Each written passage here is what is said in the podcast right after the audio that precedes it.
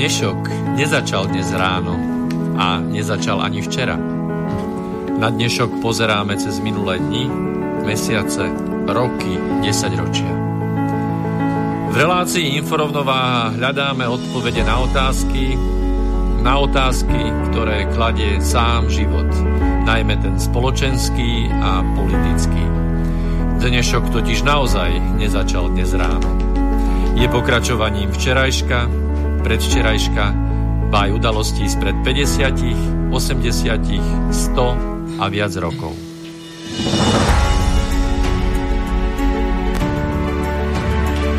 Rovnováhu potrebujeme vždy, všetci a všade. Je preto veľmi podstatné, či sa k nej blížime, alebo sa od nej vzdialujeme. Všetko totiž súvisí so všetkým. Počúvate reláciu Inforovnováha.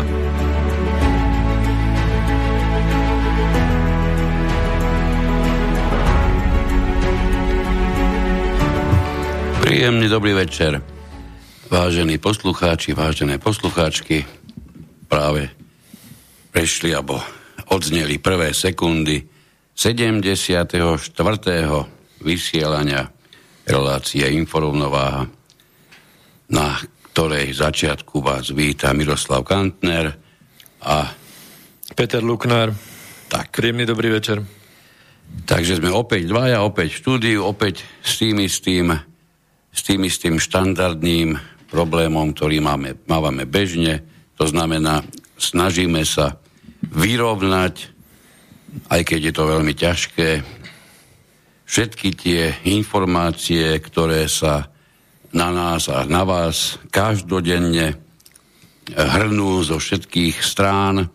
Samozrejme, všetky vyzerajú mimoriadne pravdovravné, mimoriadne logicky mnohokrát založené. A naliehavé. A vie, samozrejme, že mnohé sú naliehavé. A dnes nie náhodou sme nazvali reláciu Vo svetle reflektorov, pretože tým názvom chceme vyjadriť jednu významnú vec, ktorú si úprimne mnohí, a nás nevynechajúc, určite neuvedomujeme v každej jednej sekunde svojho života, a to síce to, že ako náhle je naša pozornosť pútaná na jeden závažný problém, tak čiže ako náhle na niečo zasvieti reflektor, viete veľmi dobre, poznáte to z divadiel, poznáte to možno z manéží cirkusových, poznáte to určite aj z mnohých iných podobných scén. Ako náhle na niečo upúta vašu pozornosť reflektor, ktorý tam práve zasvietil, je jasné nad slnko, že všetko ostatné v tej chvíli je pre nás prakticky neviditeľné. A my máme, žiaľ Bohu, pomerne jednoduché myslenie veľakrát, keď si myslíme, že to, čo nevidíme, prakticky neexistuje. No, nie je to tak. Pravda je presne opačná. A tá symbolika tých reflektorov je hlavne v tom, že ten názov nás napadol v súvislosti s tým, že všimnite si, že ako dokonale dokázali za posledný rok na celom svete ten reflektor nastaviť a nalepiť mu tú nálepku, že covidmania. A za tým v podstate beží množstvo procesov, ale ten hlavný divák, ten mainstreamový divák a tie mainstreamové médiá idú iba a stále to, čo je teda pod týmto reflektorom osvetlené, a to je COVID zľava, sprava, zhora, zdola, z chladničky, z obývačky, zo skrine a tak ďalej. No, mňa bežne čaká na záchode, ako myslím, že každého. Čiže otvoríme záchodové dvere a sme presvedčení o tom, že tam niekde musí COVID sedieť, lebo ten je naozaj všade. No neviem, kde čaká a kde sedí, lebo mnohí výskumníci v nákupných centrách, v klimatizačných zariadeniach a na pošte napríklad Českej republiky ho nenašli. Tak neviem teda, že kde sedí. No myslím si, že nielen v Českej republike by bol takýto výsledok dosiahnutý. Je to mimoriadne zaujímavé, keď si predstavíme už, aké zúfalosti sú navymýšľané. My totiž to bojujeme s pandémiou A či chceme, či nechceme, na dlhé obdobie nám to úplne znemožnilo našu osobnú účasť úplne na všetkom, čo súvisí s normálnym spôsobom života. Už keď sa dostaneme do situácie, čo paradoxne začalo fungovať cez toto obdobie, ktoré sa pravdepodobne už nikdy nebude nazývať inak ako pandemické, bola veľká zaujímavosť sledovať, ako lekári, ktorí boli mimoriadne zdržanliví predtým, aby vám čokoľvek radili cez telefón. Teraz dobre, že infarkt sa cez telefón neriešil s tým, že stačí vám povedať, čo máte, ako urobiť a vlastne vás cez telefón vyliečia. Čo bolo úplne a stále ešte je úžasné sledovať, že začali fungovať e-recepty, že už naozaj kvôli receptu nebolo potrebné prísť do čakárne plnej rôznym spôsobom nezdravých ľudí a vlastne prísť do čakárne celkom zdravie a odchádzať možno so zárodkom chrípky v sebe, čo všetci sme štandardne kritizovali, že kvôli predpísaniu liekov musíme absolvovať tortúru, hádania sa s nejakou mimoriadne štandardne zainteresovanou sestričkou, že si ideme len pre lieky a podobne. Bolo to vždy úžasné. Takže je zaujímavé, že toto začalo fungovať tiež. To je možno jedna z tých mála kladných vecí, ktorú toto obdobie prinieslo. Ale máme tu spustu takých, že sme, žiaľ Bohu, v rámci záujmu o svoje zdravie, tak toto nazvem, takto priateľsky mimoriadne, a dokonca aj záujmu o zdravie iných. Ja som sa nikdy v živote nestretol s tak mnohopočetne vysloveným záujmom o moje zdravie alebo o zdravie iných ľudí, ako to je práve v tomto období. Dokonca niekedy mám pocit, že sa narodili noví lekári v nás, ktorí by tento pocit mali mať už len zo svojej profesie, že im ide o zdravie. Avšak ako vidíme, veľakrát tomu tak žiaľ Bohu ani tak veľmi nie je. Takže v záujme tohoto zdravia sme boli nútení prijímať rôzne obmedzenia, zásahy do nášho života, do našej slobody. Prestal prakticky existovať právny štát.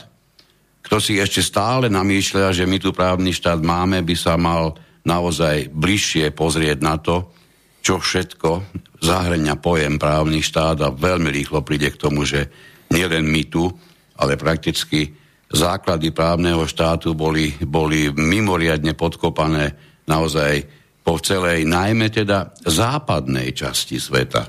Je mimoriadne zaujímavé sledovať, ako sa s touto pandémiou vysporiadúva hlavne západný svet, pretože ten, si môžeme kľudne povedať, je udržiavaný už vyše roka prakticky v trvalom strachu. Hej, takže my sme tieto obmedzenia a zásahy prijali, alebo niektorí dobrovoľne, niektorí menej. Niektorí dokonca sme sa stali mimoriadne vnímavými k ostatným, lebo sme hovorili, že chránime aj ich zdravie. Ale je potrebné povedať, že takéto obmedzenia doteraz si nedovolila prakticky žiadna nám známa totalitná moc. Môžeme ísť až do obdobia možno starovekého Ríma a veľmi ťažko by sme nachádzali také rozsiahle obmedzenie, ako to práve bolo a žiaľ Bohu v mnohých úsekoch ešte stále je práve v tomto období. No a nielen teda to obmedzovanie, ale aj to prepojenie štátov alebo štátu s korporáciami, čo normálne v poučkách sa nazýva fašizmus, takže máme ho tu už otvorený. Neobávame sa takéto niečo vysloviť. A netreba to ani veľmi vysvetľovať, lebo keď štátni predstavitelia robia reklamu na tovar, ktorý ponúkajú súkromné spoločnosti, ktoré ani neberú garanciu alebo záruku za ten tovar, to už je tak vážne, to mi vysvetlíte, to je vážne absurdita, no? Že čo je toto za systém, hej?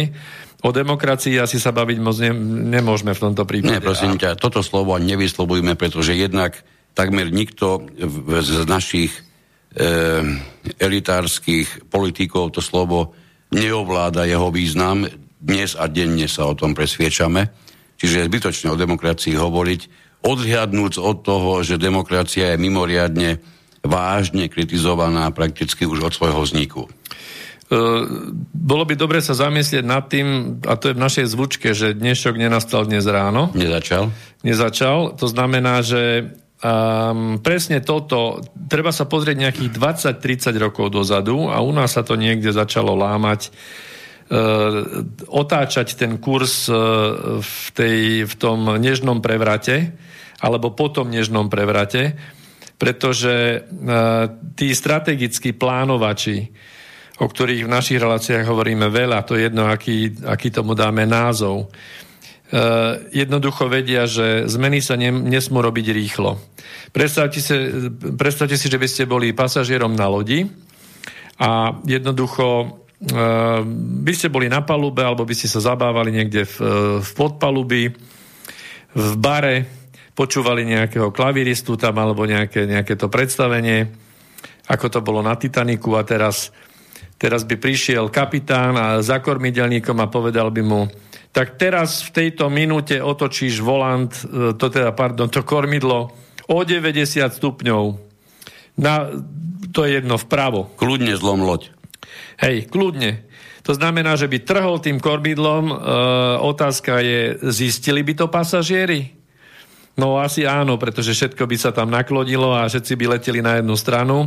A nebol by, ani mačka, ani pes by nepochyboval, že smer tej lode sa naozaj prudko zmenil. No tak takto sa to pri riadení tých štátnych lodí a tých geopolitických celkov nerobí. Tam príde kapitán a povie kormidelníkovi: každú minútu zmeníš kurz doprava o 1 stupeň. To znamená, že za 90 minút máme zmenený smer v pravom uhle o 90 stupňov a ideme niekde úplne inde. A takto sa to vlastne robí. A pri takto menenom kurze pasažieri na nič neprídu. Pasažieri sa zabávajú a hlavne rozdeľuj a panuj a hry. Hrať sa.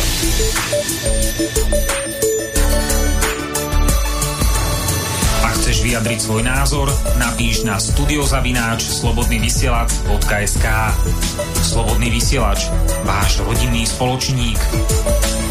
Dodám, že je potrebné v prípade, ak sa chcete telefonicky vyjadriť, pokiaľ možno v krátkosti, prípadne možno položiť nejakú otázku, tak zavolajte na 0951 485 385. Dúfam, že som to hovoril dosť pomaly na to, aby ste si to mohli zapísať. V prípade, ak ste to nestihli, nájdete toto číslo kontaktné do bratislavského štúdia priamo na stránkach Slobodného vysielača. A takisto budeme veľmi radi, pokiaľ ste schopní nejakým málom každý mesiac prispieť na Chod rádia, pretože postupne tieto ostrovy slobody celosvetovo vymierajú, takže ďakujeme. No a ja by som chcel ešte dodať jeden taký slogan, ktorý v podstate sa nejako vytvoril na sociálnych sieťach, ale je veľmi výstižný pre túto dobu. A znie, že za celý môj život ma ani v najhoršom sne nenapadlo, že raz budem diskriminovaný len preto, že som zdravý. Túto vetu, keby si prečítal pred tým rokom a pol, dajme tomu, tak by ti pravdepodobne niektorí poslucháči objednávali cimru v pezinku, lebo ty nemôžeš byť duševne zdravý, aby keď takéto niečo chceš tvrdiť. A je zaujímavé, že neubehlo veľa času, stačil nám rok a čosi, a toto, čo si prečítal, má neskutočne až exemplárnu platnosť. Tým sme prakticky tak trošku otvorili dvere, ktoré sa nazývajú poslušná neposlušnosť alebo neposlušná poslušnosť, pretože týmto sa bežne maskujeme, keď sa chceme aspoň tváriť, že tomu tlaku, ktorý je vyvíjaný z každých strán, na nás sa nejakým spôsobom chceme buď sa mu vyhnúť, alebo mu jednoducho odolať. Určite ste mnohonásobne už počuli, že v tejto dobe predsa musíte byť zodpovední a dokonca veď vám tvrdí aj pani prezidentka, tá teda sa nemýli veľmi často, veď to dávno vieme, tá vám dokonca vysvetlí, že vakcína je sloboda. Čiže by sme prakticky... Ja naozaj neviem, čo tým, chcel autor tohoto úžasného sloganu povedať, pretože buď mu tam chýbajú nejaké slova, alebo sa mali nejaké vymeniť. To mi pripomenulo tú starú krásnu vec, že láska je vynikajúce slovo. Pretože len 4 písmena vymeníš a jedno odstrániš a dostaneš pivo. Takže niečo podobné ma napadlo pri tom slogane vakcína je sloboda. Ja neviem, či tam náhodou nechýba niekde slovíčko až. To znamená, že až potom po vakcíne bude sloboda. Neviem si predstaviť, kto normálny by takéto čosi mohol vypustiť, myslieť to vážne, podpísať sa po to a tváriť sa ako skutočne zodpovedný politik. Pre mňa normalita pri tomto slogane končila a končil pre mňa normálny pohľad na všetkých týchto, ktorí či už zaplatení, alebo jednoducho iba bláznivo motivovaní, tieto sprostosti sú schopní dokonca propagovať. Je mi veľmi ľúto, že medzi nimi sú napríklad aj športovci, ktorých inak mimoriadne vážne a ja osobne uznávam, ja som z nich neskutočne sklamaný. No, keďže sme sa vydali na tú cestu vo vysielaní, že riešime teraz túto zdravotno pandemickou kratickú situáciu, tak budem teda v tom pokračovať a chcem upriamiť našich poslucháčov na niekoľko postrehov. V každom prípade ten slogan, ktorý si tu spomenul, že vakcína je sloboda, už oni samozrejme obohatili o rôzne ďalšie. Vakcína je voľnosť a radosť a neviem čo všetko. Neviem, čím sa inšpirovali pri vymýšľaní tohto, pretože slogan z nedávnej minulosti znel, že práca je sloboda, teda v tom originále Arbeitsmachtfrei. Áno. Tak zrejme, neviem, tam je inšpirácia. Neviem, kde budú korene. Keďže je stále, všetko je to koncentrovanej starostlivosti o nadnárodné korporácie, pretože inak sa tá snaha nedá vysloviť nejak jemnejšie alebo výstižnejšie. Naozaj je neuveriteľné, ak by si mi niekedy povedal, že prezidentka akéhokoľvek štátu, ktorý sa dokonca bude považovať za slobodný štát, sa podujme na to, aby robila propagáciu takémuto zdravotnému zásahu do vnútra človeka. Poviem ti, že taký prezident predsa nikde v živote sa nemohol ani narodiť, nie to, že by už žil. No ale to nie len teda pani prezidentka, ale množstvo politikov v podstate robí propagáciu nejakým tovarom, ktorý vyrábajú súkromné firmy, neručia za ňo, čiže to je úplne mimo mísu. A určite sa skúste zamyslieť nad tým, čo teraz poviem, že ak je nejaký tovar zadarmo, tak tovarom ste vy. Áno, tovar bude vždy. No, lebo zatiaľ teda neviem, táto celá civilizácia je postavená na peniazoch. A ešte na tom deriváte, na tých percentách, ktorý sa volá úrok. Na tomto je to postavené. Na ničom inom táto civilizácia postavená nie je a ja neviem o tom, že by sa to malo v blízkej budúcnosti zmeniť, hoci by sme si to želali. Takže v takomto systéme zadarmo proste neexistuje. Takže ja vám gratulujem. Máte tovar zadarmo, bez záruky, žiadny iný by ste taký nekúpili, ale vakcínu, nech sa páči, si dáte. Ja k tomu musím použiť myšlienku, ktorú vyslovil môj priateľ, ktorý mimochodom popri tejto myšlienke vyslovil ešte inú, tu dám neskôr. Ten vyslovil, že určite by ste nikomu neznámemu nedali kľúče od svojej pivnice. No pretože sa vám dostane do vašich osobných vecí, Boh vie, čo s nimi narobí, kto vie, čo si z toho zoberie. Naozaj nikto nevie, čo vám po takéto jeho návšteve a možno, že nebude jediná. Náš pán premiér by ani od povale nedal kľúč. No, od povale vôbec už nie. Čo by... No, preboha, ale tam má bývalý premiér schované účtovníctvo, tak nežartuj, že by dal od toho, že by niekomu dala kľúče od toho. Čiže kľúče od pivnice nie ste ochotní dať, určite teraz ťukáte na čelo, čo to tam ten blázon melie do toho mikrofónu.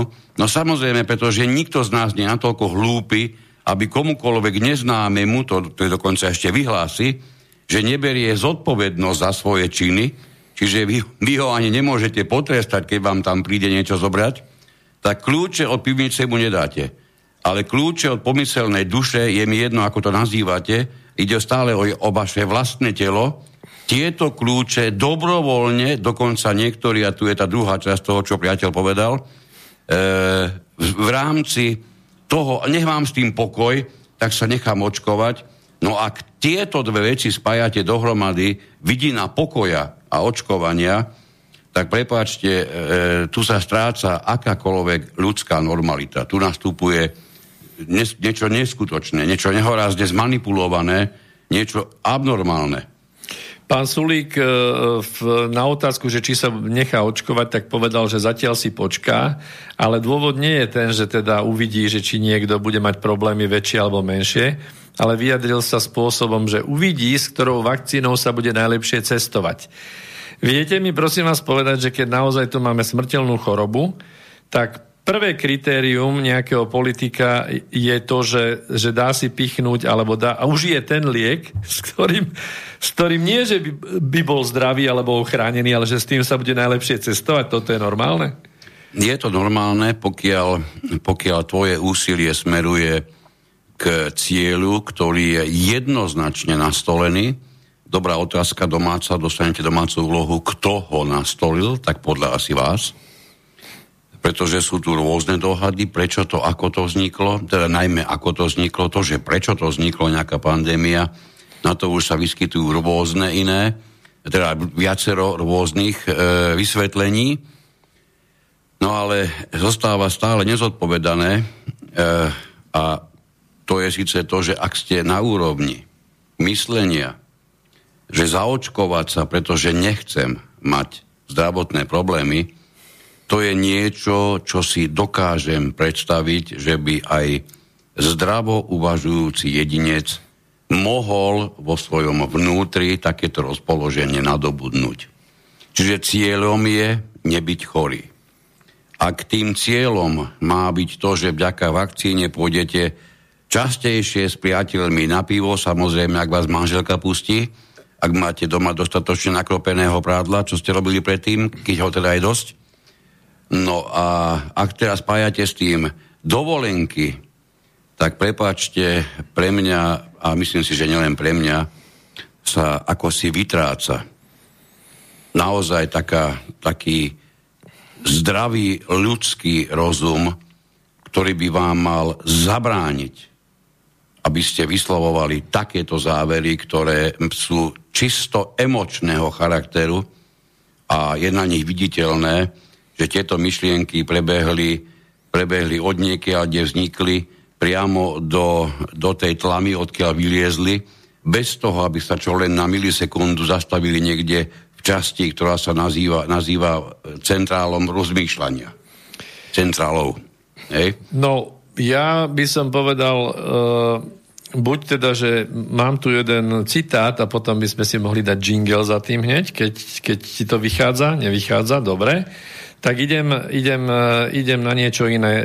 Chcel by som sa zamyslieť spolu s vami na tú tému respirátorov alebo rúšok. Stále a stále dokola vidíme množstvo ľudí, napriek tomu, že tie všetky obmedzenia sa rozvoľňujú, aj keď veľmi pomaly, lebo aj veľmi pomaly sa nám nejako upravovali tie stavy. Akože nakazených alebo stavy prípadov, klesáme veľmi pozvolne. Nechcem teraz polemizovať nad tým, že aké sú dôvody, ale nejaké by sa nájsť dali. V každom prípade paralely s inými krajinami, napríklad s tým Švédskom alebo s inými krajinami máme. Takže dôvody nejaké s celoplošným testovaním, možno by sa to spojiť dalo, ale v jednej reportáži sa naši kvázi novinári zaoberali tým, že úvaha bola, že prečo napriek tomu, že už netreba nosiť ani na verejnosti v niektorých situáciách rúško alebo respirátor, napriek tomu niektorí ľudia ho vytrvalo majú. Otázka je, že či si na to už zvykli a dokonca sa aj niektorých pýtali a psychológ sa k tomu vyjadroval a vyjadroval sa spôsobom, že áno, vieme o tom, že máme určitú časť populácie, ktorá je introvertne naladená, menej sebavedomá, neasertívna, Takže toto predstavuje tú jednu skupinu, ktorej vlastne to, že si mohli prekryť tvár, len vyhovuje. Takže oni v tom radi pokračujú. Doteraz nemali vlastne tú možnosť, teraz tú možnosť dostali, tak to samozrejme využívajú. A jasne, že toto bude skupina ľudí, ktorá bude tlačiť na to, aby sa to nosilo, pretože pre nich je to komfortnejšie. Potom sa vyjadrili aj ľudia z oblasti služieb, ktorí povedali, že keďže nemá človek vždy v rámci teda služby, to už je jedno, či predavačka v zákazov, alebo obsluha v reštaurácii alebo na terase, že nemá vždy náladu sa usmievať na zákazníkov. No tak táto rúška jednoducho umožňuje... Toto rúško. To si nezapamätám. Toto rúško jednoducho zase umožňuje to, že má to v podstate na háku. Nemusí sa usmievať, lebo vidieť iba oči, aj keď na očiach tiež je možné odpozorovať nejaké emócie, ale ohodne menej ako v tvári. Áno, táto doba priniesla to, že výrazne viac sme sa naučili čítať v očiach. Pretože nám tie ústa boli prekryté, tak sme to nedokázali z tejto ostatnej mimiky prečítať. No a ešte tretia skupina. Tretia skupina ľudí sú tí, ktorí si pochvaľujú rúško alebo respirátor, pretože sú to tí, čo trpia na alergie. A teda v tomto aprílovo-májovom období, kedy nám tu dozrievajú pely rôznych druhov, stromov, lúk a tráv, takisto sa vyjadrovali, že to bolo fajn, pretože menej trpeli alergiami a tak ďalej, a že je to OK, akože im to pomohlo. No tak za jeden rok sme sa dokázali takýmto spôsobom vlastne sami zosekať a neviem, ako budeme v tomto pokračovať. Počúvate Slobodný vysielač. Nila Lisková uviedla, nikdy by ma nenápadlo, že ľudské zdravie bude postavené na úroveň zločinu. Že sa zdraví ľudia budú nútení obhajovať pred politickými a farmaceutickými zločincami a budú nazývaní teroristami len preto, že odmietajú ich zhubný vakcinačný experiment a miliardový biznis. Ten biznis, ktorým celý svet pripravili o základné ľudské práva a slobody. Začnú tomu hovoriť humánna depopulácia.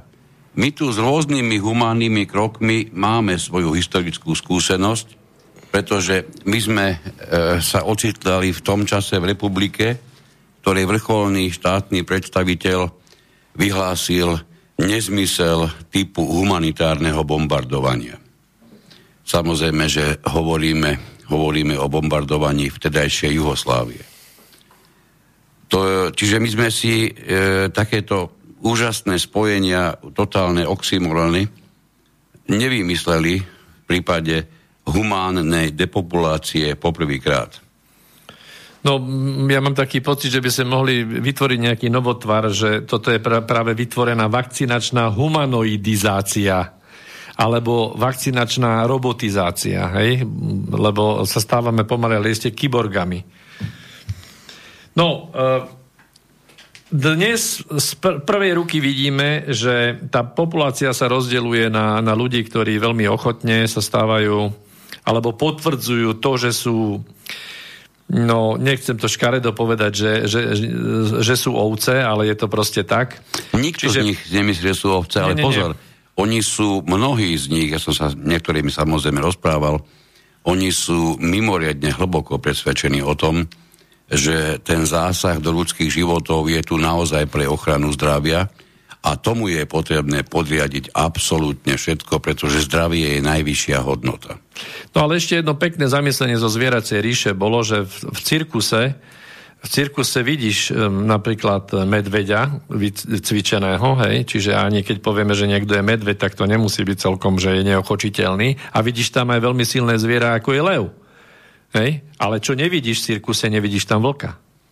Nevidíš, vlk sa nedá. Vlk sa nedá. Nie, nikdy.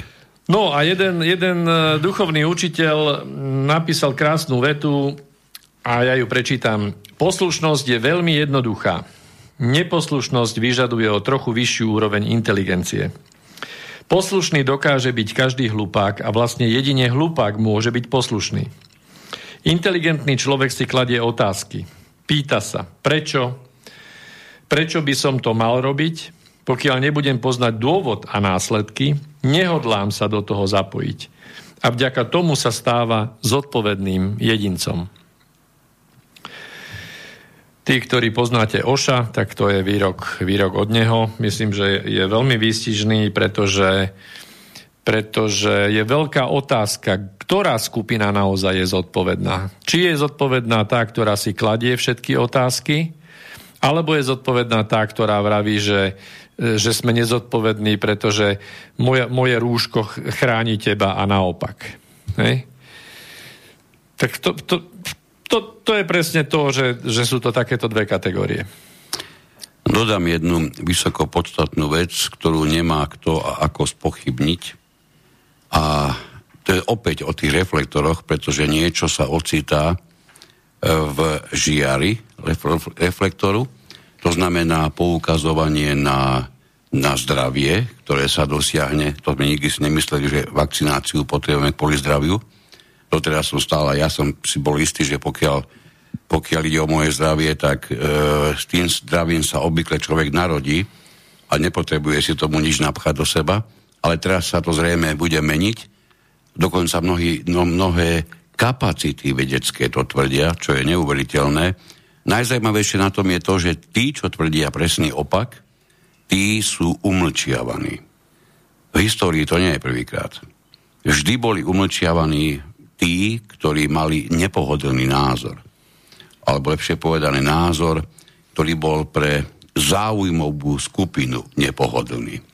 Dnes počúvate o konšpiráciách, počúvate o šírených bludoch, hoaxoch a všetkými možnými nepríjemnými nálepkami sú označovaní všetci tí, ktorí sa jednoducho len v rámci vlastného či už profesijného života, alebo určitých skúseností z reality, alebo jednoducho takí tí štandardní pátrači po informáciách, nie je ich málo. Tí sa ocitajú mnohokrát na úplne opačnom názorovom brehu. Tí vám nebudú tvrdiť, že vakcína je sloboda. A je toho veľa, je toho plný internet. Takže, viete, či chceme, či nechceme, my si vyberáme každý jeden deň svojho života ľudí, ktorým dovolíme, aby nás ovplyvňovali. Je mimoriadne smutné, keď som pozeral pred pár dňami, nejaká štatistika bola vydaná, priznávaní, neviem, či bola v rámci Slovenska, alebo išlo o nejakú rozsiahlejšiu územnú oblasť, ale mám taký počet, to bolo o Slovensku, kde bolo, tie čísla si nepamätám, ale nie sú podstatné, až vyše 84% je podľa tejto štatistiky zaočkovaných ľudí nad 80 rokov. A postupne tento počet zaočkovaných a naozaj rapídne klesá práve s vekom. Výrazne menej je zaočkovaných ľudí nad 60, ešte menej je nad 55, ešte menej je nad 50 a podobne. Toto je mimoriadne výpovedná záležitosť, ktorá hovorí o tom, že žiaľ, presne ako to vidíme v mnohých tých prípadoch, kde si vždy hovoríme pre Boha, to tá babka nemohla vedieť, že keď sa jej niekto predstavuje ako pracovník z elektrárny, že to nemusí byť pracovník z elektrárny a prišiel kvôli jej peniazom skrytým niekde v prádelníku, neviem, možno, že to tá babka mohla vytušiť, ale oni to nevytušia. Nie preto, že by boli zaostali, oni sú neskutočne dôverčiví. Oni majú tak málo, mnohokrát tak málo tých reálnych vstupov z bežného života, že sa im nemôžeme čudovať, že sú výrazne náchylnejší prakticky uveriť čomukoľvek a komukoľvek. A je úloha nás, mladších, im prakticky na dennodennej báze, ak je to možné, pripomínať, že existuje na svete ešte aj iná pravda, ako tá, ktorou sa nechajú dennodenne ovplyvňovať z bežných mediálnych prostriedkov. No, neviem, či ste počuli o tom, že už sa chystá na nás nejaká choroba X, lebo už prebehli mediálnym priestorom informácie o tom, teda, že sa zase očakáva nejaká, samozrejme, že to zase je hoax, hej, lebo to oni nemajú nič vymyslené, to len oni predpokladajú, pretože oni sú takí vizionári, majú tú gulu nejakú vešťacu. A samozrejme, že mala by to byť nejaká extrémnejšia, silnejšia, s väčšou mortalitou, s väčšou schopnosťou prenášania, aj keď vlastne nič o SARS-CoV-2 nevieme. Nevieme ani, ako sa vlastne poriadne šíri. Ak niekto tvrdí, že áno, tak minimálne sú na to názory z dvoch strán, ak nie z troch, štyroch. Dokázané to presne nie je. Vakcíny sú experimentálne, to vedia všetci, alebo teda len tí nevedia, ktorí to nechcú počuť. Počkaj, toto je dôležitá vec, to, že sú vakcíny experimentálne, pretože toto síce počujú ľudia, toto spojenie slov, ale nevedia, čo je za nimi schované. Naozaj je pravda, a bavíme sa v tejto chvíli o Európskej únii, kde s akýmkoľvek liekom, keby prišiel výrobca, musí podstúpiť najprv 4 fázy testovania a až potom je ten liek pustený alebo je mu umožnené, aby bol hromadne šírený a dostupný. Akákoľvek vakcína, ktorá je dnes používaná, Sputnik nevynímajúc, Sputnik V, už sme si medzi tým zistili, že naozaj mal v minulej relácii, to myslím bolo, čo nás napomínal jeden poslucháč, že je to Sputnik V, nie Sputnik 5. Je to kvôli tomu, že je to Sputnik V ako víťazstvo. Tak je to teda vysvetľované. No, čiže napriek tomu, že tieto vakcíny nemajú za sebou viac ako 2 klinické testovania, žiadna z nich sa nemohla dostať na ukončenie 3. fázy klinického testovania a o 4. sa, prosím vás, nebavme ani len umelo. 3. fáza testovania i prebieha práve teraz. Čiže je mimoriadne podstatné uvedomiť si najzákladnejšiu vec, ktorú ako si príliš často vidím, že sa prehliada. A to je to, že sa bavíme o vakcíne, ktorá by za bežných okolností nebola vpustená ani len náhodou a vôbec nie v takýchto množstvách, ako je tomu teraz. Pretože 3. fáza testovania je pre akúkoľvek obdobu lieku veľmi, veľmi dôležitá. Tá 4. fáza, aby ste mali aspoň rýchlu predstavu, nechcem to tu rozpitvávať, 4. fáza je sledovanie dlhodobých účinkov. Samozrejme, vždy ide o určitú vzorku ľudí, dobrovoľníkov, pozor, tomu dobrovoľníctvu sa ešte o chvíľku vrátim, dobrovoľníkov, ktorí sa podujali na to, že ten, ktorý liek, prípadne v tomto prípade ktorúkoľvek vakcínu, si nechajú implantovať do tela a bude sa dlhodobo skúmať, aký to má na ich telo účinok. Zdôraznil som pojem dobrovoľníci. Dobre si všimnite, že žiadni iní ako dobrovoľníci sa zatiaľ očkovať u nás nemôžu. Dokonca sa podpisuje, aspoň pokiaľ mám dobré informácie, tzv. Informovaný súhlas. To znamená, ľudia, ktorí o zdravotníctve, o zdravovede ako takom netušia ani meké F, podpisujú, že sa tohoto experimentálneho testovania zúčastňujú dobrovoľne. To je jedna z vecí, ktorú treba neustále opakovať. Akýkoľvek dnes zaočkovaný človek je účastník 3. a 4. fázy testovania, klinického testovania. A A vidíte, už som povedal, že tá štvrtá fáza je ďaleko, ďaleko v nedohľadne, pretože dlhodobé účinky pri niečom, čo bolo vpichnuté možno pred pár mesiacmi, o tom sa nebudeme absolútne ani chvíľu baviť. No však nie tak dávno mali summit vlastne myši, morčata a králiky a zhodli sa tam na tom, že si nenechajú zatiaľ tieto vakcíny píchať, lebo najprv chcú to otestovať na ľuďoch, že ako to dopadne, tak potom sa rozhodnú. Takže k tomu také komunike dali. No a keď nadviažem na tú chorobu X, tak známe informácie sú tie, že testovanie na SARS-CoV-2 bolo patentované, ja neviem, niekedy okolo roku 2015. Množstvo vecí, ktoré je v rámci patentov dohľadateľných, svedčí o tom, že všetko je trochu inak, ako je tá varianta, na ktorú sa svieti tým reflektorom. Napriek tomu, že tie informácie spoza toho reflektora vychádzajú von, tak proste ten poslušný človek jednoducho nechce počúvať. A chcem spomenúť, ak niekde ste sa dostali k videu, ktoré teraz koluje na sociálnych sieťach, tak bolo video z vypočúvania pána Fauciho.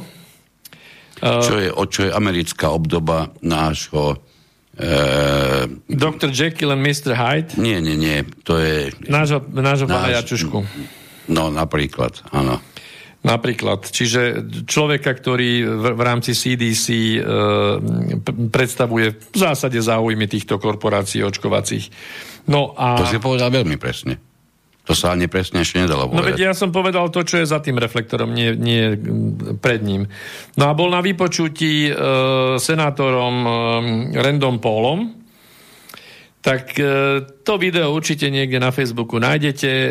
Ja len chcem povedať zopár viec toho parafrázovať, že celkom neútešná je tá diskusia alebo ten dialog, pretože ten senátor doňho šil jednoducho otázky a keďže Fauci odpovedal stále dokola, jak pokazený vagón, nič sme nefinancovali, nič sme nedávali, s týmito sme nespolupracovali, tam boli vlastne prepojenia, čo hovoril ten senátor smerom na Wuhanský inštitút výskumný, na výskumy konkrétnych ľudí a v podstate ten senátor niekoľkokrát zopakoval, keďže samozrejme, že Fauci sa k ničomu nebol ochotný priznať, prečo by to aj robil samozrejme, všetko popieral, tak ten senátor povedal jednoznačne, že sú nespochybniteľné fakty o tom, že nie je pravdivá tá teória, ktorá je osvetľovaná tým reflektorom a to je to, že ľudská populácia a zvieracia ríša sa tak premnožili, že rozdiely v tom životnom priestore sa tak priblížili, že jednoducho víry začali preskakovať z tej zvieracej formy na ľudí, prípadne naopak. To je teda tá reflektorom osvetľovaná teória, ale pravda je taká, a to povedal aj vlastne Rand Paul, že naopak títo genetici, ak ich môžeme vôbec nazvať, títo experimentátori, ktorí asi vedia, čo robia, ale z hľadiska zachovania života na Zemi vôbec asi ani nie, tak berú zvierací vírus a povedzme to takou laickou metódou, dovtedy ho dávajú na kortikoidy, bustrujú ho, zosilujú a množia, kým sa z toho nevyrobí nejaký, ktorý je schopný potom nakaziť aj človeka. Ne? Takže toto je žiaľbohu prax. Neuveriteľné, že?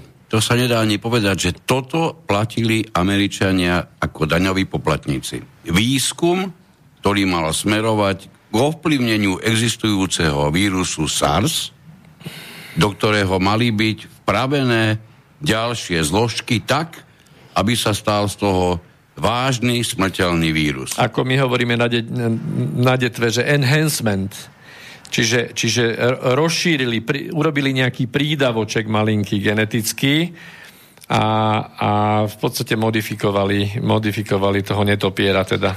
Je pomerne zaujímavé, že keď ste počúvali, ja viem, že som zachytil aj jedného českého veľmi váženého vedca na úrovni epidemiológie, tak ten bez najmenšieho zaváhania už niekedy v júli vyhlasoval, že to z ničoho iného ako z netopiera ten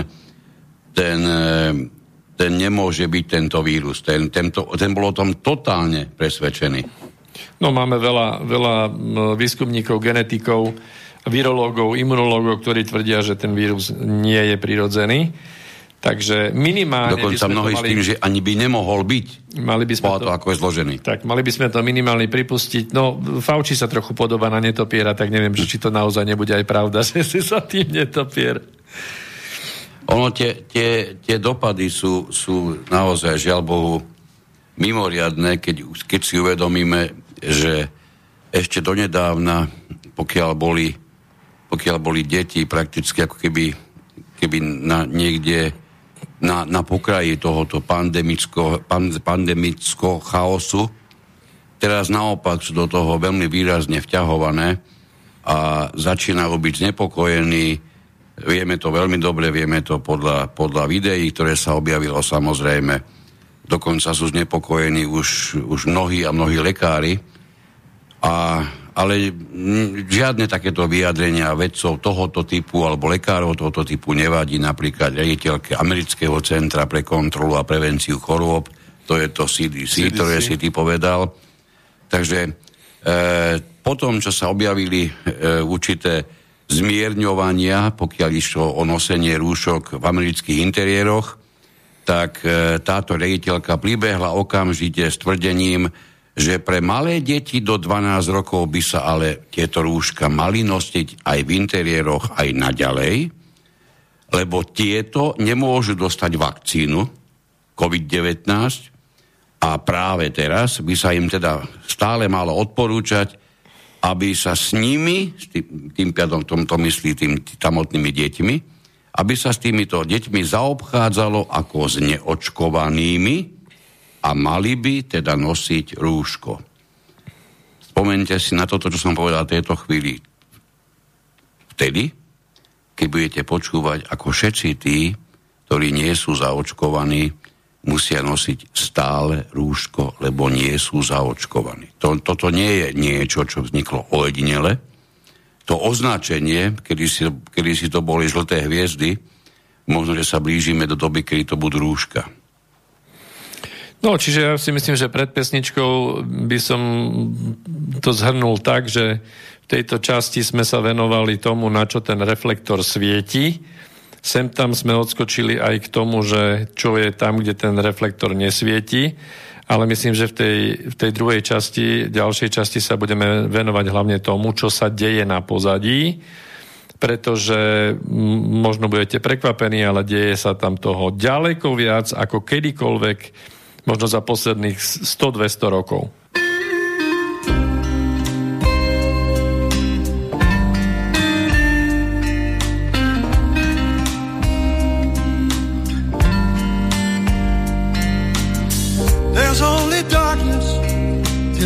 Shine a light. There is no hope till someone throws a line. Searching a long time, redemption out of sight. Discover a love light and let it shine.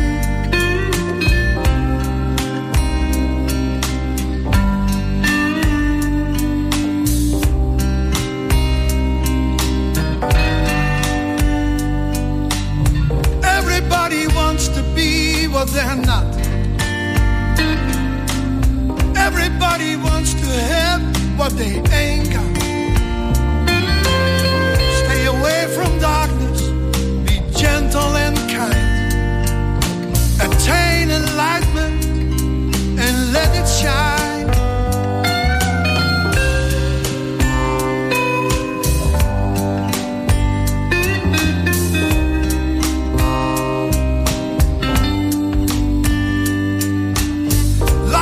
A plane, we're strapped in the seats. The river runs fast into the deep blue sea. There's daylight in the shadows of your mind. Faces in the window, reflections of farmers' lives. Never to Salamanca. I come to Sabadevata. May there be every blessing for you. May all heavenly beings protect you.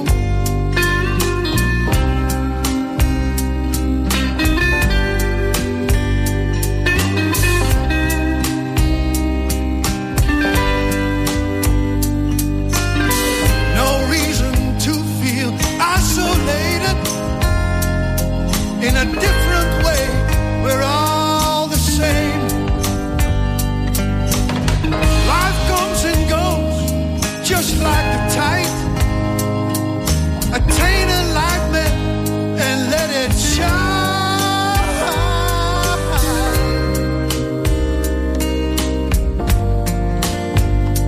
Let it shine.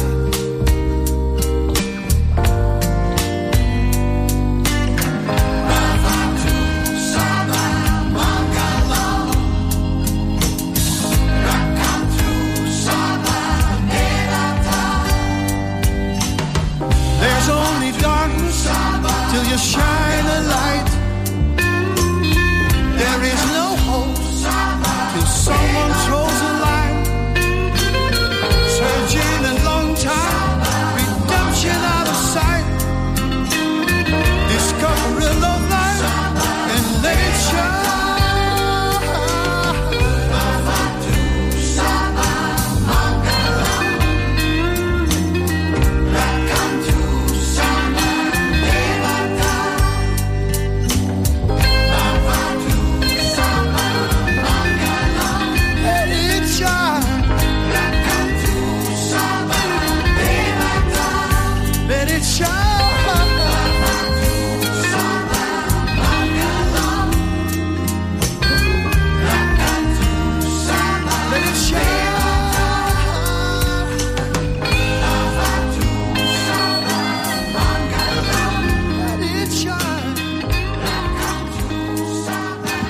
Tak, pokračujeme v 74.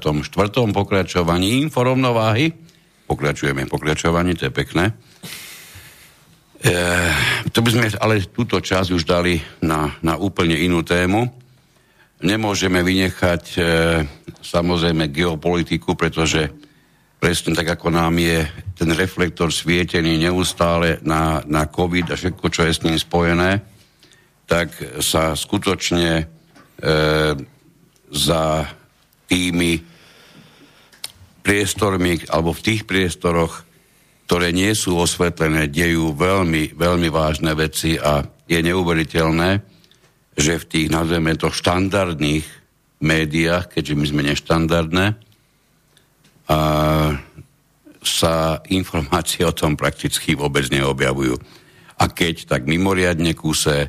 A je z nich, žiaľ Bohu, mimoriadne viditeľné, že autori, na rozdiel od práve tej alternatívnej scény, nemajú v tom vôbec, ale vôbec jasno. Skúste si spomenúť, možno, že niekedy v máji, možno, že v júni, neviem to úplne presne, sme v našej relácii veľmi jednoznačne hovorili o projekte Rakúsko-Uhorsko 2, alebo o projekte Trojmorí, s tým, že sú to zamýšľané územné útvary,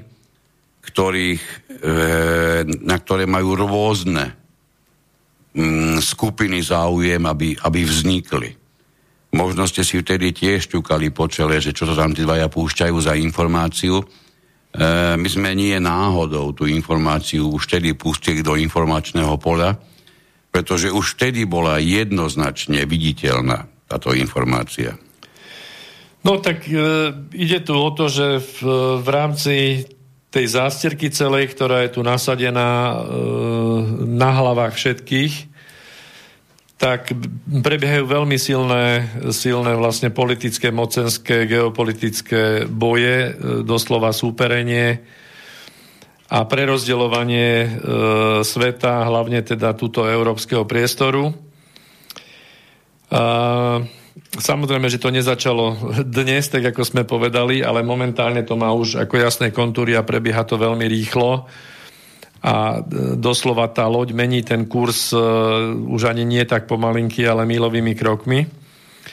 No a bolo by dobre teda... najlepšie by bolo, keby ste si, ak máte záujem trošku aj o zemepis, tak by ste si mohli otvoriť mapu Európy a európskej časti Ruskej federácie, alebo časť teda tej azijskej časti. A smerom od toho Baltického mora na severe smerom dole k Jadranu a k Čiernemu moru. A mohli by ste sa trošku zahľadiť, že aké krajiny to tam máme. A že to, ako to je teraz rozparcelované, že to nie je nejaká taká stará záležitosť, že tieto hranice sa kreovali niekedy v oblasti časovo 70 rokov dozadu a už sú pokusy samozrejme o prepisovanie. Aj keď mnohí možno prekvapene by ste povedali, ale že však to nie je možné, ako by to bolo možné, kto by to pripustil a tak ďalej. Tak aby sme si vyjasnili, tak by som upozornil vás na 3 alebo 4 také oblasti. Pozrite sa na jednu oblasť, ktorá leží medzi Litvou, to sú tie pobaltské republiky, a medzi Poľskou republikou. Tam je jedna oblasť, ktorá sa volá, že Kaliningradská oblasť, ktorá patrí k Ruskej federácii. Priamo v podstate spojenie nemá, tak toto povedzme, hej. Čiže je to Kaliningrad a Kaliningradská oblasť je mimoriadne dôležitý vojenský a geopolitický strategický bod. Je tam samozrejme Baltická flotila Ruskej federácie, čiže mám na mysli ponorky a samozrejme lode. Takže je to mimoriadne exponované miesto. Už len z toho titulu, že viete, aké je momentálne nastavenie pobaltských republik, ako bývalých sovietských republik k tej matke, povedzme to tak, pôvodnej. A takisto Poľska. Poľsko má takú schizofrenickú povahu, je germanofóbne a rusofóbne, čiže geopoliticky sa využíva Poľsko presne v tom znení, že napriek tomu, že je silné, relatívne aj ekonomicky, má najviac obyvateľov z tejto strednej východnej Európy, tak mohlo by hrať nejakú tú závažnú rolu, ale keďže je zahladené do seba trošku, môžem povedať aj kľudne nacionalisticky, nie je schopné a ochotné na základe týchto svojich fóbií spájať.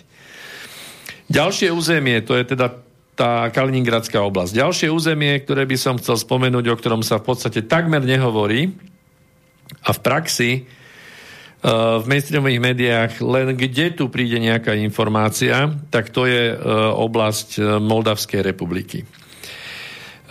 Mnohí možno ani neviete, že kde Moldavsko leží. Možno ste počuli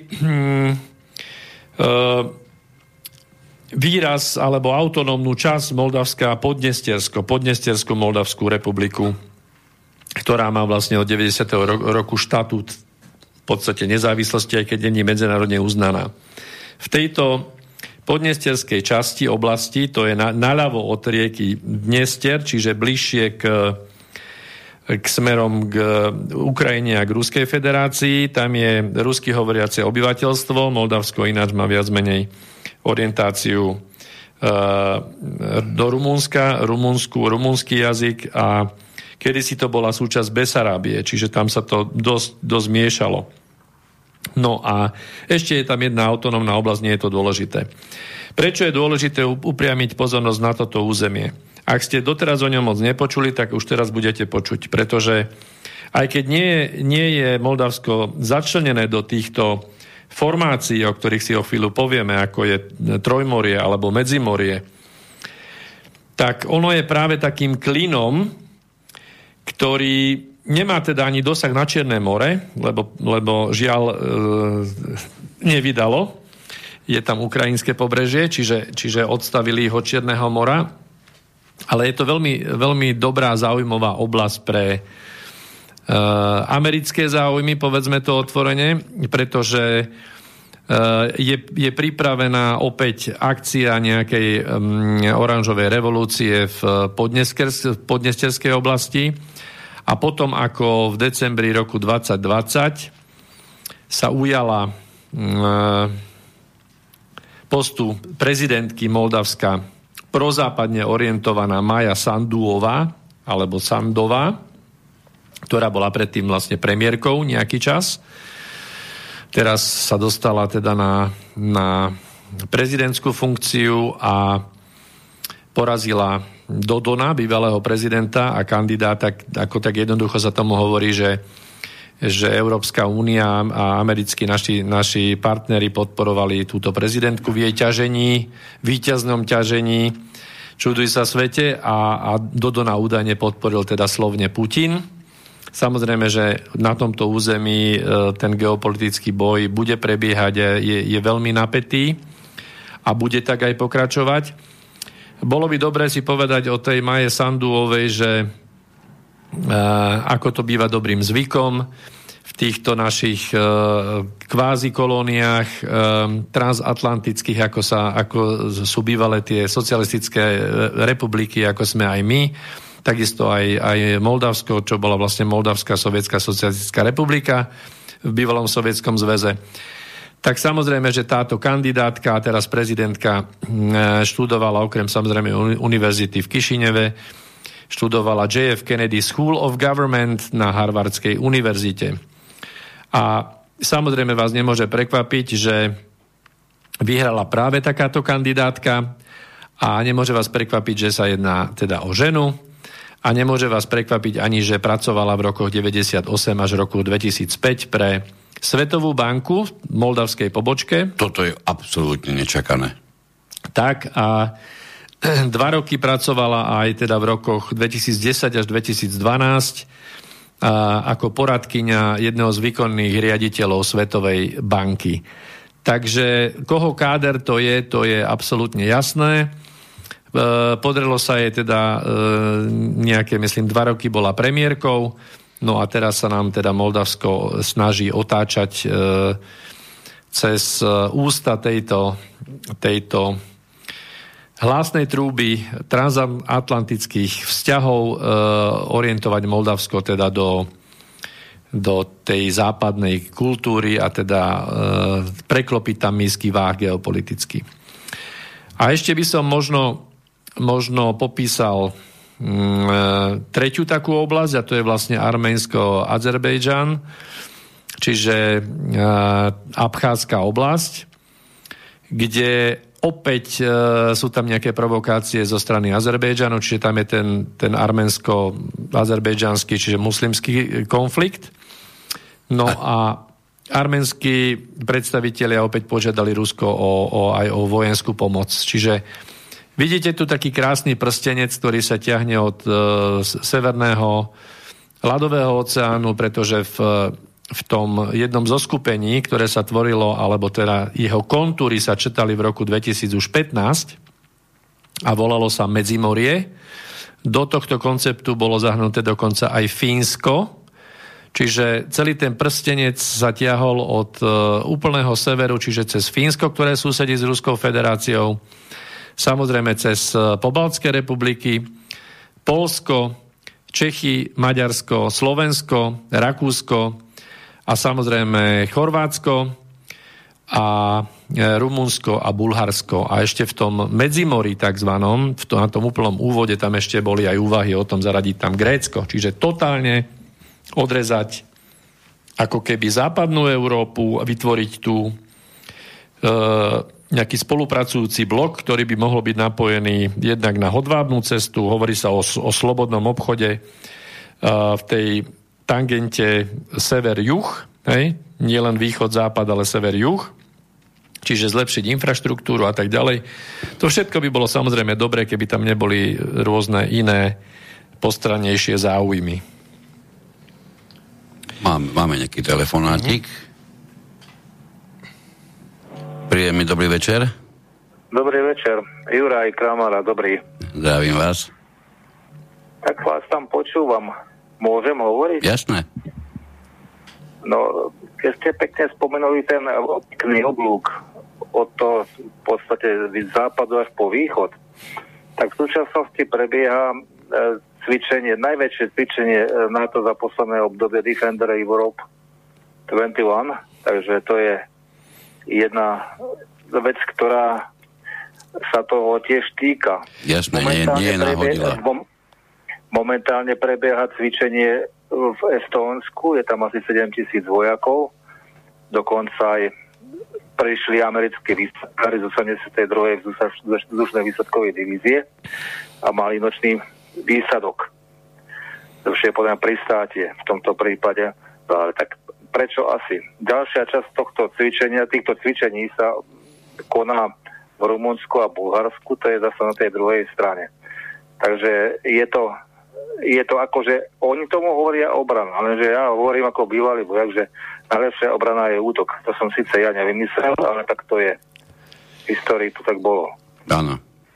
Takže všetky tieto veci, ktoré sa toho týkajú, týchto akcií obranných takzvaných proti Rusku, ešte by som tam spomenul jednu vec, čo bola tá návšteva tej americkej jadrovej ponorky v Tromze. To je tiež jedna z takých perličiek, ktoré sa tam uskutočne. A okrem toho, netreba zabúdať na to, že v podstate Američania prevádzajú nad Ukrajinou vojenskú činnosť proti Rusku. Robia tam prieskumné lety, či už sa to týka prieskumných strojov Global Hawk, RQ-4, ako bezpilotnými prostriedkami, alebo potom taktiež pilotovanými prostriedkami RC-135-kami. Takže, a toto robia v podstate dennodenne. To nie, že je to raz za čas. A okrem toho majú tam na Ukrajine aj tzv. Svojich pozorovateľov. No čo to boli pozorovatelia, to nám ukáže vždy, keď sa pozrieme do minulosti, napríklad Vietnam, tam tie začínajú s pozorovateľmi. A skončilo to veľkou vojnou. No Korea takisto, ale Vietnam bol taký typický preto. Áno. Takže len takýchto pár maličkostí som chcel dodať k tomu. Ďakujeme pekne, bolo to pekné spestrenie, pretože to bolo veľmi presné. No, ja myslím, že vlastne ten Defender, tá ako obranné cvičenie, to už začalo v roku 20, len tamto nejako potom sa z hľadiska šírenia koronavírusu trošku utlmilo a samozrejme, že v týchto tzv. Obranných akciách, inak povedané provokáciách pokračujú. A treba ale povedať to, že sme niekde v podobnom období, ako bolo to obdobie naozaj studenej vojny, kde stále ako keby niektoré kruhy si myslia, že to momentálne, vtedy to bol Sovietsky zväz, teraz Ruskú federáciu, že ju idú uzbrojiť. Hej? Treba povedať, že teda zdá sa, že Rusi sa poučili a pod teda týmto vedením jednak majú tie zbraňové systémy, že určite nezaostávajú, v niektorých možno aj sú lídrami momentálne.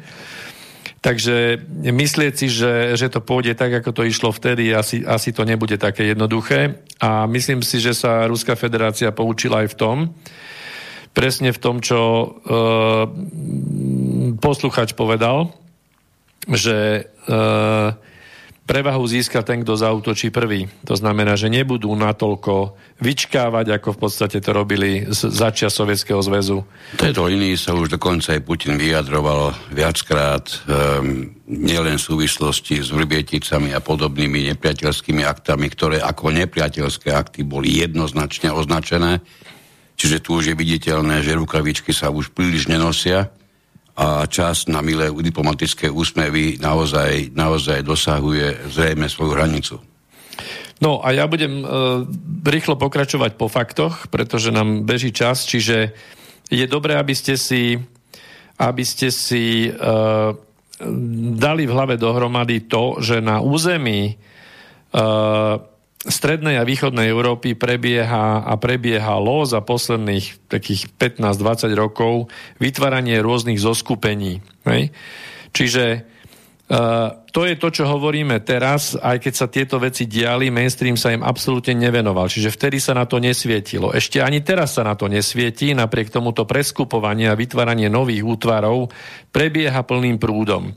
Ako to bude vyzerať z hľadiska toho, že ako sa v tom umiestnime alebo uplacírujeme my, alebo Česká republika, to je samozrejme na nejaký taký krátky rozbor, k tomu sa dostaneme. Ale je treba pochopiť, že história vytvárania týchto nejakých spoločných ekonomických a záujmových celkov priniesla viac takých útvarov. Jeden taký najznámejší, chronicky známy je V4, čiže Vyšehradská štvorka. Čechy, Slovensko, Maďarsko a Poľsko. Viete veľmi dobre, že v poslednej dobe bolo toto zoskupenie považované za také, že sa stáva na zadnú a snaží sa vyjednávať voči Európskej únii nejaké veci a bolo treba narušiť tú integritu a cez teda Slovenskú republiku a cez našich úžasných ministrov zahraničných vecí sa sílu V4 podarilo relatívne rozbiť. Medzi tým ale tie rôzne krajiny si išli svojím vývojom, niektorí geopoliticky schopnejšie, niektorí geopoliticky neschopnejšie, niektorí ako geopoliticky slepí. To posledné bolo Slovensko. Napríklad.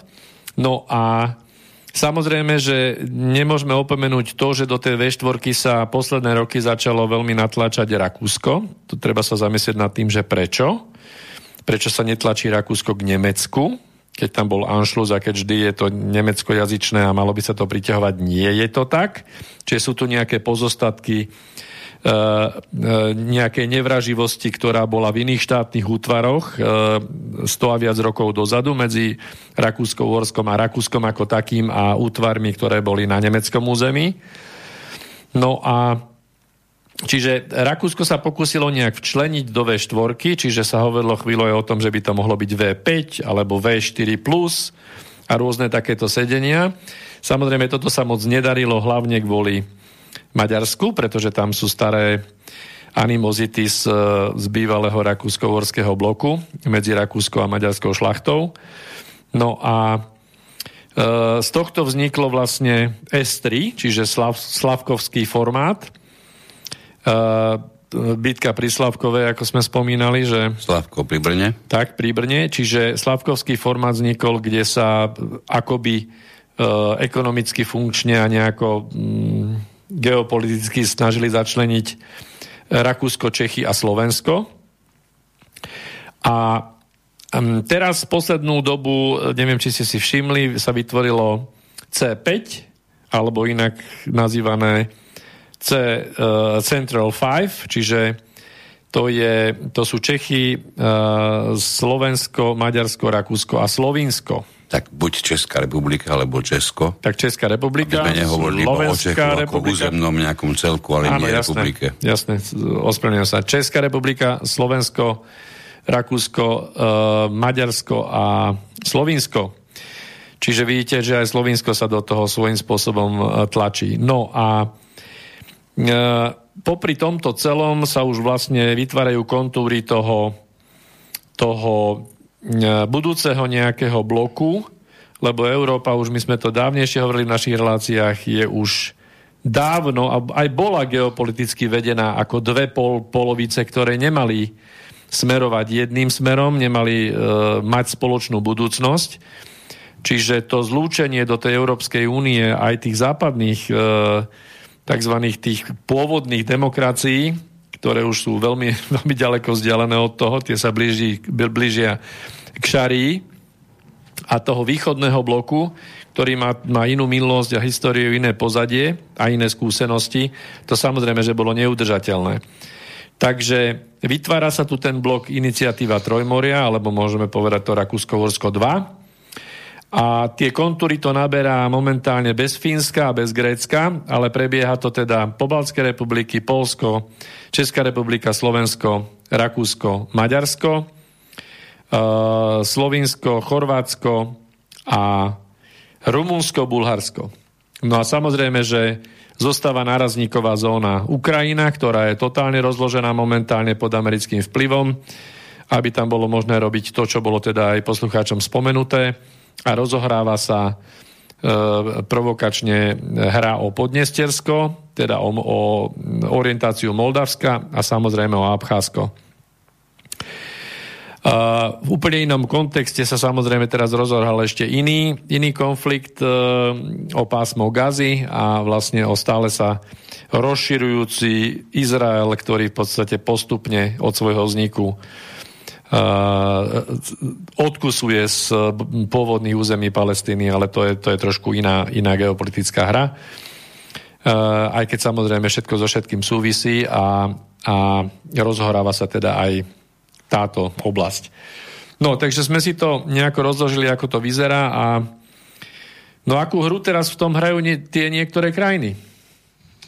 Ja myslím, že bolo by veľmi dobré trošku upriamiť pozornosť na to, prečo vôbec tieto procesy prebiehajú, čoho súčasťou vôbec sú, kto za nimi ako autor môže tak asi stáť, o koho záujmy môže ísť. Tu by sme mali začať používať nejaký pojem, ktorý je dostatočne výstižný a nehovorí pritom niečo absolútne konkrétne, aby som zvolil asi globálne elity. To je dobrý pojem. Globalizmus je nám známy, napriek tomu, že mnohí nachádzajú v ňom prvky len tie negatívne. Samozrejme, globalizmus ako taký má aj niektoré črty pozitívne a nemyslím tým len cestovanie bez hraníc. Ale tiež, žiaľ Bohu, sú akoby menej v tom pozitívnom svetle reflektoru a veľmi sa hovorí o globalizácii ako o niečom, čo má mať negatívnu konotáciu. Ono globalizácia prebieha, či s ňou súhlasíme, či nesúhlasíme, zastaviť sa nedá. Bola nakopnutá mimoriadne dávno, to je presne to, čo nezačalo dnes ráno a ani to nemôže dnes skončiť. Čiže bavme sa o globálnych elitách. Dostali sme tie otázky, takže čiastočne aspoň na to budeme aj takto možno odpovedať, kto teda tie globálne elity sú. My sme viackrát hovorili, že nie je podstatné baviť sa, kto nimi sú. Skôr pozerať, ako tie procesy prebiehajú a to, že musia mať nejakého autora, je proste jednoznačne viditeľné a je mi úplne jedno, čo si pod globálne elity chcete zaradiť. Takto sme sa vyjadrovali. Máme to pomerne jednoduché, pretože keď si zoberiete čo je jednoznačne hmatateľne ovládané, teda my sme ovládaní, ale čím? No kľudne si pozrime, že ide hlavne o médiá, že rozhodne sú tie svetové organizácie, teda minimálne s celosvetovým dopadom, či je to WHO, či je to OSN, či je to možno napríklad aj OPEC, alebo sú to aj Svetová banka, proste i týchto samozrejme NATO a tak ďalej. Čiže týchto subjektov je dosť na to, aby sme vedeli, že všetky tieto organizácie, všetky tieto subjekty sú niekým ovládané. Takisto. Nie len, že niekto stojí v čele, ale niekto tieto subjekty jednoznačne aj ideologicky ovláda, upriamuje ich nejakým smerom. Kľudne všetkým týmto jednotlivcom, ktorí sú v pozadí najmä týchto subjektov celosvetového dosahu a možno, že aj významu, tak týchto nazvieme pracovne v tejto chvíli globálna elita a je viditeľné, že ich dopad skutočne tu byť musí, pretože sme to hovorili, buď príjmete raz a navždy, možno, že navždy, jednoznačné presvedčenie, že všetko je výsledkom náhody a súhry okolností, alebo si poviete, je to príliš organizované na to, aby išlo o náhodu. Ja napríklad medzi takéto nenáhody bez akéhokoľvek minutia oka zaraďujem či už migráciu, alebo aj terajší pandemický stav, to nie sú žiadne náhodilé okolnosti. To je nástroj. To je presne nástroj tak. Geopolitiky. Čiže máme tu určitú globalizáciu, ktorá prebieha, či sa nám to páči alebo nie, a vždy ide o procesy. A tento proces je vždy nejakým spôsobom a niekým riadený. To je proste niečo, čo netreba asi zdôrazňovať. To, že sa budeme baviť na pár sekúnd, že existujú rôzne typy riadenia a takéto viditeľné, ktoré vidíme napríklad od riaditeľov bežných firiem, ktorí sa so svojimi podriadenými stretávajú na obede, to je štruktúrálne riadenie. To je bežné, to je viditeľné, to sa za nič neschováva, to vidíte aj napríklad v postavení trebárs, zase to sa vrátim pani prezidentke, pretože tá tiež je chápaná ako niekto, kto sa zaoberá takýmto viditeľným riadením. Na opánovi Strnavia nemusíme rozprávať. No, oni sa zaoberajú skôr viditeľným neriadením, mám taký pocit. No, to už je výsledok toho, ale chceli by budiť dojem, že niečo riadia dobre. No, to, že sú výsledky otrasné, to nebudeme ani rozoberať. No, čiže... jednak je to tento typ riadenia a máme ten menej viditeľný, alebo lepšie povedané úplne neviditeľný a to je ten neštrukturálny alebo bezštrukturálny typ riadenia, kde vy nepotrebujete žiadnu osobu, ktorá vám príde priamo prikázať, čo máte urobiť. A vždy to bude o to menej dôležité, o čo viac sa niekedy v minulosti nastavil určitý smer a tento smer môžeme kľudne pracovne nazvať ideológiou. Čiže ako náhle niekto niekde nastavil, nastolil, presadil ideológiu a ešte navyše do spoločnosti zahniezdil strážnych psov tejto ideológie, ktorí sa pochopiteľne považujú za strážnych psov demokracie a nekorupcie a pán Boh vie ešte čoho, ale v každom prípade ide o strážnych psov ideológie a ničoho iného a o nič iné ako o ideológiu v tomto prípade ani ísť nejde, ani nemôže. Čiže máte tu toto tzv. Neviditeľné riadenie, máte tu jednoznačne nastolenú ideológiu. Stačí sa pozrieť, čo sa vaše deti učia v škole a prídete na to, že baviť sa o tom, že to je zhluk náhod, je naozaj mimoriadne vážny nezmysel. No a ja pripomeniem v našich tých reláciách niekde z úvodu sme sa bavili o tom riadení alebo o prioritách riadenia a teraz na to upozorním preto, pretože sa vlastne tie priority riadenia upravujú podľa toho, v akom štádiu vývoja sa nachádzame. A tie priority idú v poradí svetonázorová priorita, chronologická, čiže história, tretia, to je druhá, tretia je ideologická, štvrtá ekonomická a piatá sú drogy a šiesta zbrane. Čiže keď vidíte, že kde sa momentálne nachádzame, pokiaľ tá svetonázorová a prepisovanie histórie je vyriešená, keď je ideológia, ktorou je nesporne liberalizmus, ktorý je ako baranidlo marxizmu, tak aj ideologická strana je vyriešená. Už 20 rokov tu máme túto liberalizáciu a vlastne tento ultralavicový ideologický smer zatepávaný a zapracovávaný do našich školských osnov, do vysokých škôl a tak ďalej. Takže veľmi ťažko bude meniť tento smer. No a teraz koronakríza poslúžila už presne na tej štvrtej úrovni riadenia, čo je ekonomika, pretože dostáva ekonomiky všetkých krajín na povel do absolútnej závislosti, do zadlženosti, do totálneho otroctva za ten rok na každé jedno mimino a na každého jedného človeka v Slovenskej republike dlžíte o 11 000 nejakých 800 eur. Skoro 12 000 eur za rok dlžíte viac. Každý jeden. Aj to narodené mimino, ktoré sa práve nadýchlo, aj ten človek, ktorý práve teraz zomiera. To znamená, že toto je tá ekonomická závislosť a priorita riadenia ekonomická. No a piata sú drogy. Drogy nie sú len alkohol, ale samozrejme aj lieky, prípadne môžeme do toho zaradiť aj riadenie na tej úrovni ovplyvňovania zdravia, čiže kľudne vakcíny môžeme do toho dať, lebo sú to drogy. Food and Drug Association je oficiálny názov americkej FDA, áno, takže sú to drogy. No a rinčia zbranie, takže šiesta priorita. Takže my sa nachádzame vlastne na tých dolných troch prioritách riadenia a to nesvedčí o ničom. dobrom. To svedčí len o tom, že vlastne sa už veľmi rýchlo tie veci štiepia a možno ste si nezoradili ďalšie zoskupenie, ktoré sa preformovalo a preformovala sa Veľká Británia, preformovala sa anglosaský svet. Si myslíte, že niektorá iná krajina by sa dokázala vyzuť z Európskej únie? Nedokázala. Jedna jediná, ktorá to mala elitami nariadené, pretože Anglosasi potrebovali vyriešiť svoje nové prepojenie a jednoznačne vytvoriť kvázi anglosaskú úniu, povedzme to, a tvorí ju Spojené štáty, Kanada, Veľká Británia, Nový Zeland, Austrália. Dovidenia.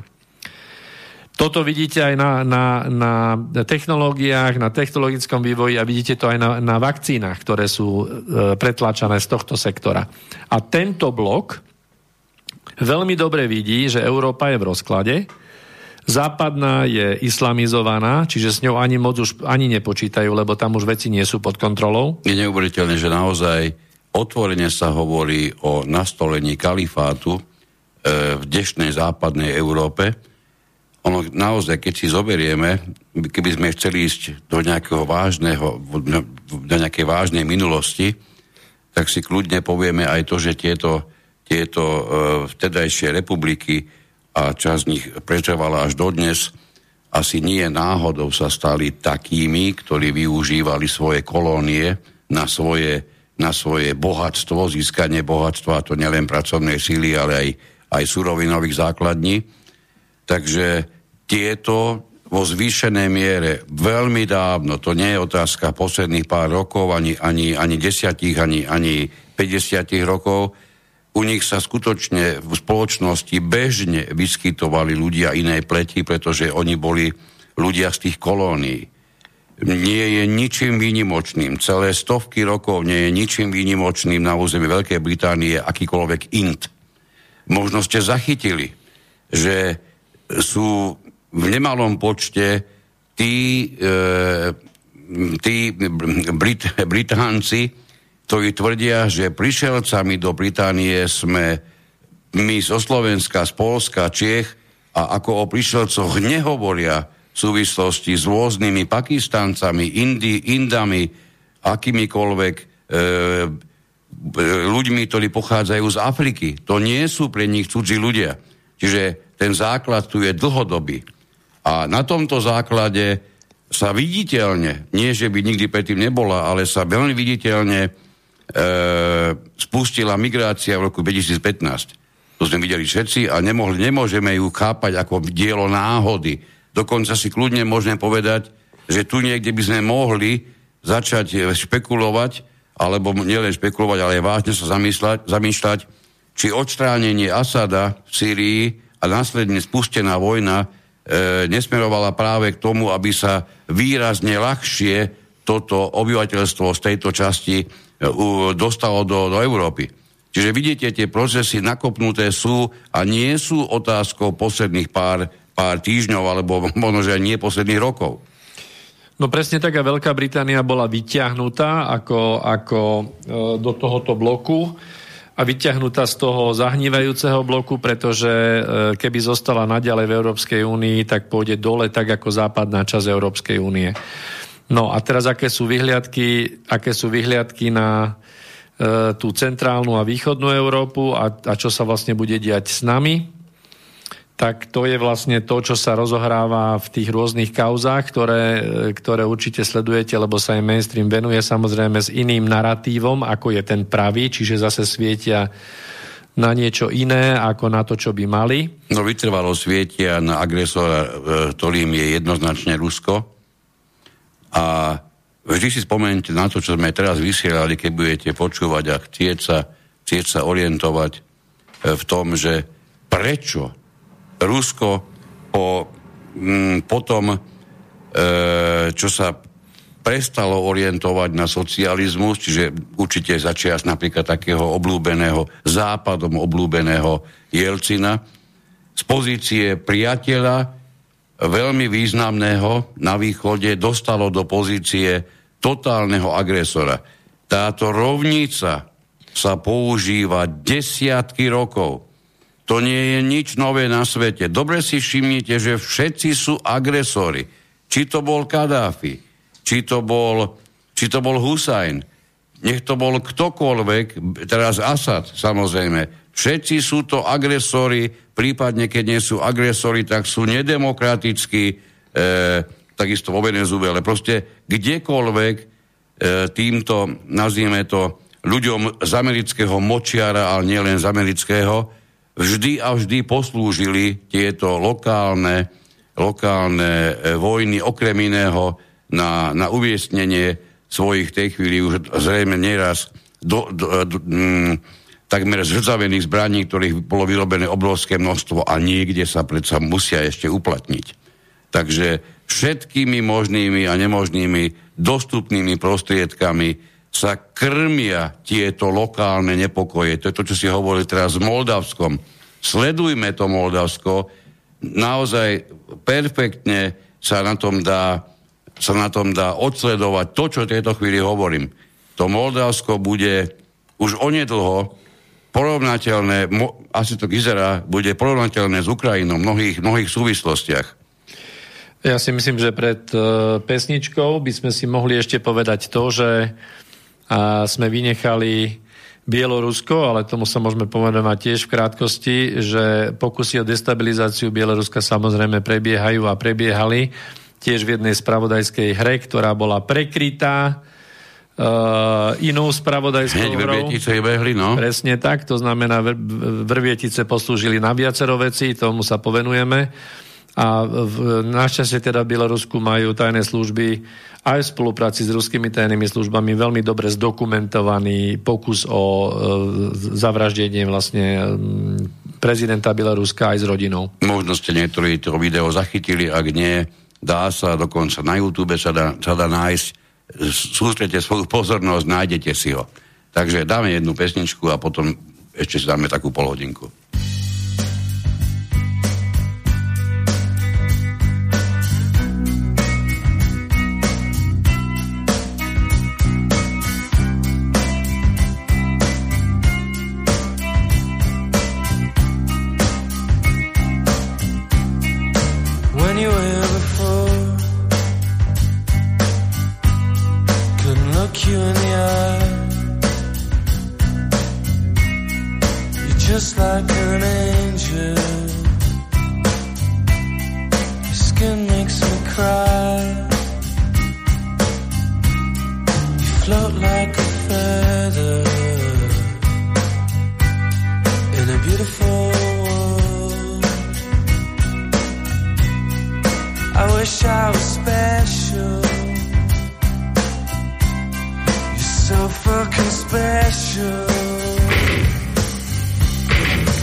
I'm a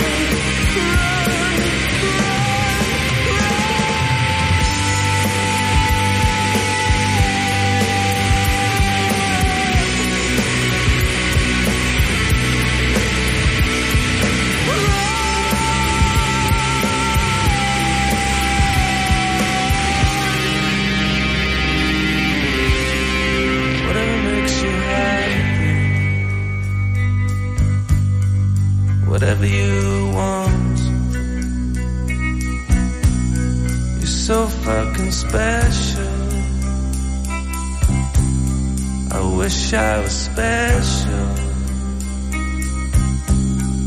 but I'm a creep. I'm a widow. What the hell am I doing here? I don't belong here. I don't belong here.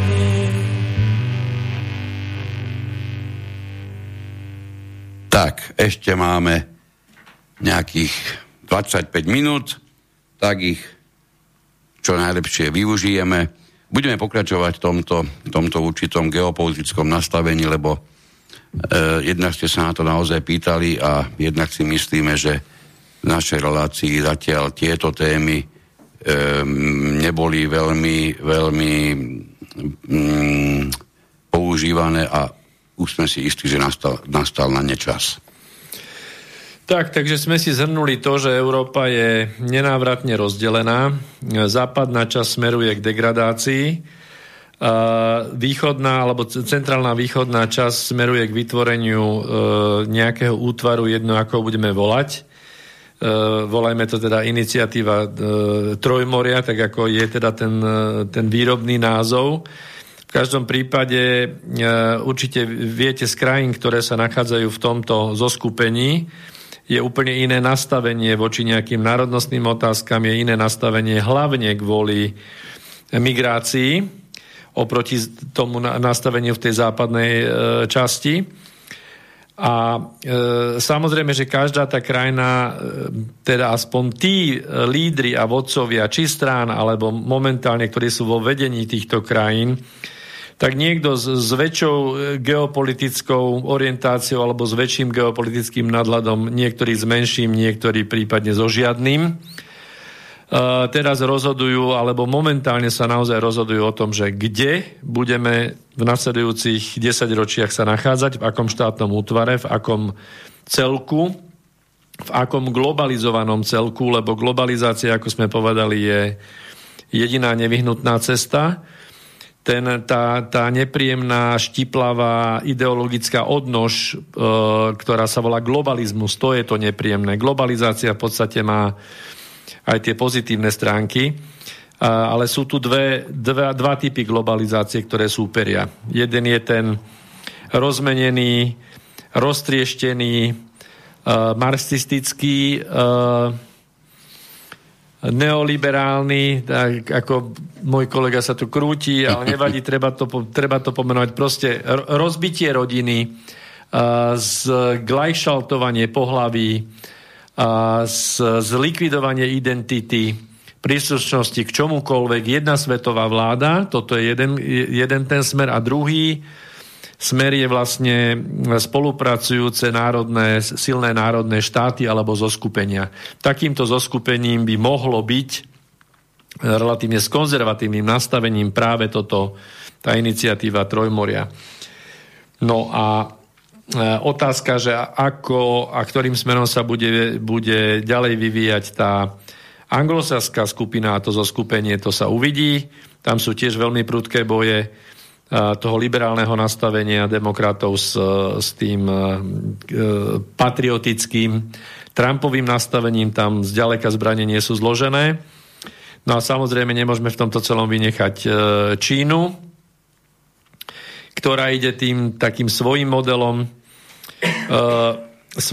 veľmi svojským, ale do toho sa nechceme púšťať, lebo chceme sa venovať trochu tým krajinám, ktoré sú tuto okolo nás a hlavne my.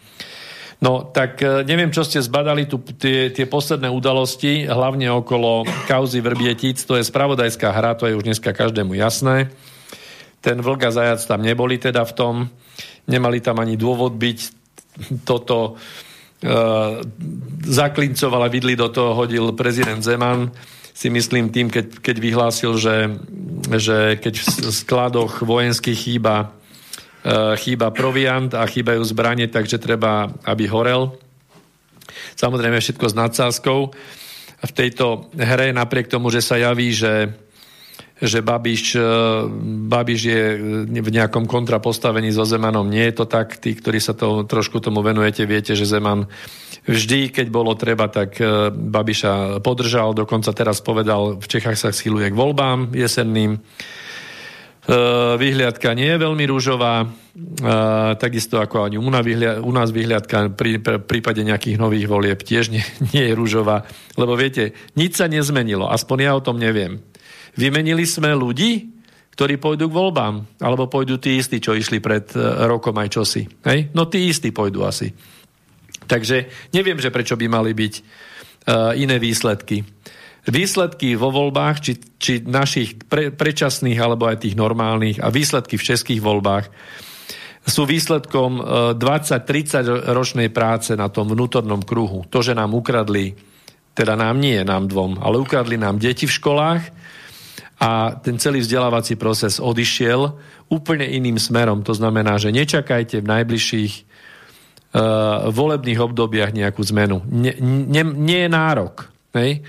To znamená, pokiaľ sa otočí to kormidlo, tak potom môžete čakať 4-5 volieb, 4x4 alebo 5x4, 20 rokov volebných, kým môže dôjsť oprávnenie k nejakej zmene, ak ju očakávate. Ale to by znamenalo, že teraz sa na to musí začať pracovať, teraz musia prísť ľudia, ktorí začnú s výchovou, aby o 20 rokov mohli byť iné výsledky volieb. Skôr nie. Čiže ani nové strany, ktoré teraz by sa ukázali a prídu, nečakajte žiadny zázrak. Jednoducho prídu tí istí ľudia k voľbám s tým istým nastavením, s tou istou morálkou alebo mravnostnou výškou. Nič sa nemôže tak rýchlo zmeniť. No. Poľska sme sa trochu dotkli. Poľsko trpí v podstate tou minulosťou spred 100 rokov a ešte aj vlastne z povojnového rozdelenia, kde boli v podstate v tých konferenciách teheránskej, jaltskej a postupimskej boli nejaké územné nároky upravené v rámci hraníc teda Sovietskeho zväzu, vtedy Stalina, ktorému teda tie tri mocnosti Veľkej trojky teda uznali určité nároky z poľského územia. Prečo hovorím o týchto konferenciách, hlavne hovorím o jaltskej a postupimskej, že nie je to náhoda, pretože neviem, či si uvedomujete, ale nebola podpísaná žiadna mierová zmluva, ktorá by garantovala hranice medzi treba s Nemeckom a bývalým Československom. Neviem, či ste si toho vedomí. Nemecko nepodpísalo žiadnu takúto povojnovú zmluvu, čiže boli tam rozhodnutia iných tretích strán a jediným garantom bývalých československých hraníc alebo teraz Českej republiky a Slovenskej republiky je bývalý Sovietsky zväz a jeho nástupník Ruská federácia. Takže nebude asi náhodou, že určité kruhy toho bezštruktúrálneho riadenia vytvorili spravodajskú hru Vrbětice a celkom slušne im vyšla tá finta, že takmer zlikvidovali zastúpenie Ruskej federácie v Prahe.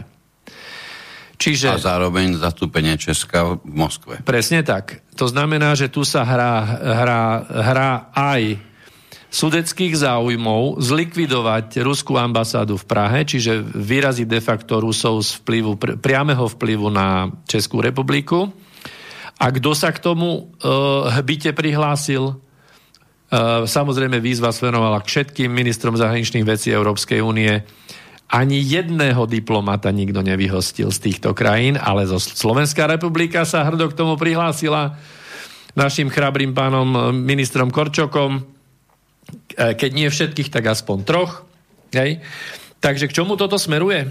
No smeruje to k tomu, že Česká a Slovenská republika v tejto hre iniciatívy Trojmoria nemá hrať takú úlohu, ako by sme si želali alebo predstavovali. To znamená, že sú tu ďaleko živšie ryby a lepší hráči a konkrétne sa môžeme baviť, zhodnotili sme Poľsko. Poľsko ako líder do tohto zoskupenia sa moc nehodí, pretože je veľmi povedzme to prúderné, veľmi je zahladené do seba a nie je vysporiadané s tými svojimi susedmi, čiže veľmi ťažko by vedelo nejako premostiť a spájať tú celú zostavu s okolím, napriek tej jeho ekonomickej sile. Tak poďme k Českej republike a Slovensku, to sme si povedali, že tu sa teraz hrá o to úplne nás odrezať. A nie je náhoda, že Orbán, ktorý robil rozhovor pre slovenský jeden portál, vypustil lastovičku, že pre spoločné záujmy by bolo veľmi užitočné, keby Česká republika, Slovensko a Maďarsko sa spojili.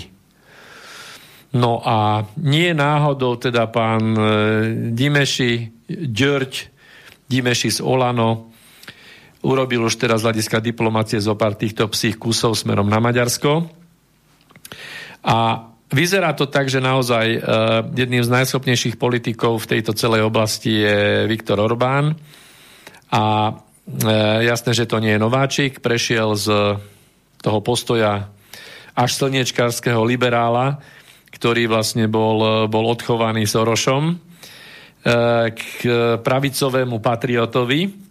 A rozhodne ten útvar, ktorý tu vzniká, nemá byť nič liberálne. Má to byť niečo postavené na konzervatívnych hodnotách. Takže jeden z adeptov na uchopenie toho hlavného vplyvu v tomto zoskupení budúcom má samozrejme Viktor Orbán. A logicky, že sa o ten vplyv aj na základe tej minulosti v Rakúsko-Uhorsku snaží Rakúska republika. Lenže tam sa robili rôzne kotrmelce, viete, akým spôsobom odstavili FPÖ, tú stranu slobodných, pána Štracheho, no škandálom, samozrejme, neexistujúcim spravodajskou hrou. No a teraz zahrozili aj mladému Kurzovi zahrozili nejakou aférou so spreneverou. Vždy si treba klásť základnú otázku, prečo niektorý politik ešte stále je vo vysokom postavení, no preto najmä, že ešte stále dokáže plniť zásadné pokyny, a keď tie zásadné pokyny plniť prestane, tak sa objaví vždy nejaká tá aférka z minulosti, či to bude korupcia, či to bude veľká láska k deťom až príliš veľká, na každého sa niečo vyhrabe. Spomente si na to, čo sme tu viackrát povedali, že ľudia sa nestávajú závadovými v politike. Oni ako závadoví sú do politiky vpúšťaní. Čiže toto je tiež jeden princíp a to už je priamo štruktúrne riadenie, ktoré treba brať vážne. Tak a keď sa teda vrátime k tomu hodnoteniu, tak vidíte aj na snahe, čo sa týka tohto vakcinačného šialenstva. Vidíte, že sa snaží ísť Orbán všetkými smermi, čiže zobral všetky vakcíny, opíchať chce všetkých čo najviac, chce byť lídrom v tomto. Ako jeden z prvých navrhoval vlastne nejaký ten národný cestovateľský pás, alebo to je jedno jaký, aj kompatibilný s Európskou úniou. Čiže snaží sa ísť akoby príkladne v rámci plnenia nejakých úloh k tým globálnym elitám. A otázka je teraz, či rakúsky protiajšok pán Kurz, či dostal teda túto aféru ako test, ako skúšku, že ako sa bude správať v rámci toho záťažového testu, alebo či bude teda odolný, alebo či je aj z možnosti, jedna z možností je tá, že mu pohrozili a že v podstate si neželajú, aby Rakúsko hralo takúto dôležitú úlohu v rámci tohto zoskupenia. Máme telefon? Máme. Áno. Dobrý večer, áno. Ešte som tu raz ja, Juraj, nejak mi zabehlo. Môžem sa vyjadriť k tomu Trojmoriu? Nech sa páči. No takto, ja by som sa, ma to aj zaujalo z toho jediného dôvodu, že s týmto Trojmorím sme sa mohli stretnúť už dávnejšie. Nie je to nová myšlienka. Vzniklo to už v medzivojnovom období. Tento tzv. Spolok toho Trojmoria. To bolo nazvané vtedy Medzimorie, no? To už je jedno v podstate. A dneska to isté. A odkiaľ tieto vetry vejú, pokiaľ viem, a čítal som to v ruských prameňoch, tak vetry vejú spoza oceána. Samozrejme. Jasné. Takže ide tam o to, a prvom rade ide o to, i keď ste spomínali s tou Európou, ako to vypadá, hlavne s tou západnou, ale v prvom rade oni sa boja ekonomického spojenia Nemecka a Ruska. Jednoznačne. To je vidieť aj to, čo sa deje v súčasnosti pri tom severnom prúde. Je to zdroj energii, ktorý vlastne umožňuje ďalší rozvoj ekonomického potenciálu, aspoň toho Nemecka, keď nie je nikoho iného. A všetko preto robia Američania, aby tomu zabránili. Takže aj tie ostatné štáty, ktoré sú tam v tom takzvanom Trojmorí, ale to je ťažké povedať, kto si tam narokuje. Narokuje si v prvom rade to Poľsko, nech si hovorí, kto chce, čo chce. Oni z toho historického hľadiska, z toho velikáštva, toho svojho historického, dalo by sa povedať, postavenia, čo mali kedysi, treba aj tá únia, čo teraz veľmi spomínajú, to Poľsko-Litovská únia. O tom teraz básnia stále. Mm-hmm. Takže aj to je niekedy dobre spomenúť. Ale ja som chcel ešte jednu vec. V súvislosti s Ruskom a to, čo sa deje v podstate od toho roku 18. Najprv to bol Novičok, potom prišiel Navalný, ten ešte minulého roku. Navalného im zavreli. No a teraz v rámci ďalšej kampane blížia sa v Rusku voľby. Takže vytiahli Chodorkovského. Starého zločinca Chodorkovského vytiahli. Ja tomu hovorím, že je to Chodorgarda. Kedy si to bola Biela garda po veľkej oktobrovej revolúcii. Tak teraz vytiahli Chodorkovského a ten vyťahuje tzv. Agentov Moskvy, ktorí majú vplyv na západné vlády. Takže zasa čeria týmto vodu. Neviem, čítal som k tomu zo pár článkov, ale to som sa stretol s tým v podstate minulý týždeň. A dneska máme čo? Dneska útorok aj minulý týždeň. Takže to je taká zaujímavá informácia, že robí sa všetko na tomto poli proti Rusku. To už je jedno. Hlavne rozvratiť ho pokiaľ možno aj zvnútra, aj zvonka. Isté, ale samotné Rusko už nabralo kurz jednak prirodzeného samočistenia. Najlepšie je to viditeľné teraz v novom návrhu, ktorý sa práve prerokováva v Dume. Možno ste ho zachytili. Ide o to, že celú tú plejádu tých pronavalných rôznych figúrok, ktoré sa tam ocitajú v rôznych, dokonca aj nadáciách, ktoré ako vždy nesú fantastický názov, obvykle o boja proti korupcii a podobne, tak všetky tieto... Ako aj u nás, no. No presne ako u nás, tam žiadny... Viete, keď vám niečo raz vyjde na území A, tak prečo by ste tu nezopakovali ešte na územiach B, C, D, E, F? Že? Áno, no, len to dokončím. Dobre. Tam ide o to, že je prijatý návrh, aby Navalného stúpenci nemohli byť zvolení za poslancov. A dolná komora to v útorok v prvom čítaní schválila. Zakazuje sa členom extrémistických organizácií, aby sa stali zákonodarcami. A samozrejme, že už pišťia po celej Európe, že je to všetko namierené proti tým stúpencom tohoto opozičného politika, lebo to je jediná vážna ochranná ruka nad Ruskom proti zlému Putinovi a podobne. Ide o jediného hlasného kritika Kremla, no ani zďaleka nie je jediný, len jediný má takúto pozíciu na západe, pretože to meno sa zrejme asi aj na západe pomerne dobre vyslovuje, tak si urobili z neho liblinga a tých, ktorí... Presne tak.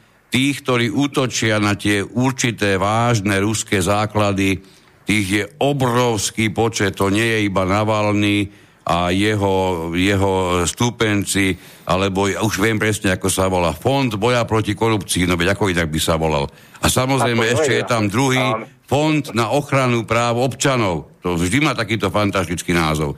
Takže tieto budú uznané za teroristické, extrémistické. No. 9. jún je... A taká maličkosť, no? Teda, môžem teda? Áno.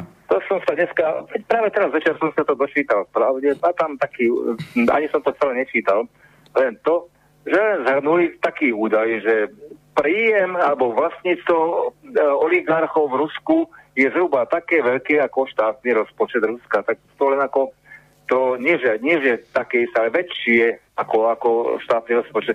Takže už dávnejšie sa hovorí o tom, že by sa im mal troška privieť kohútik. Takže mnohí utekajú a mnohí asi ich to aj postihne z inej stránky. Takže už sa o tom hovorí dávnejšie, že sa bude troška socializovať to Rusko.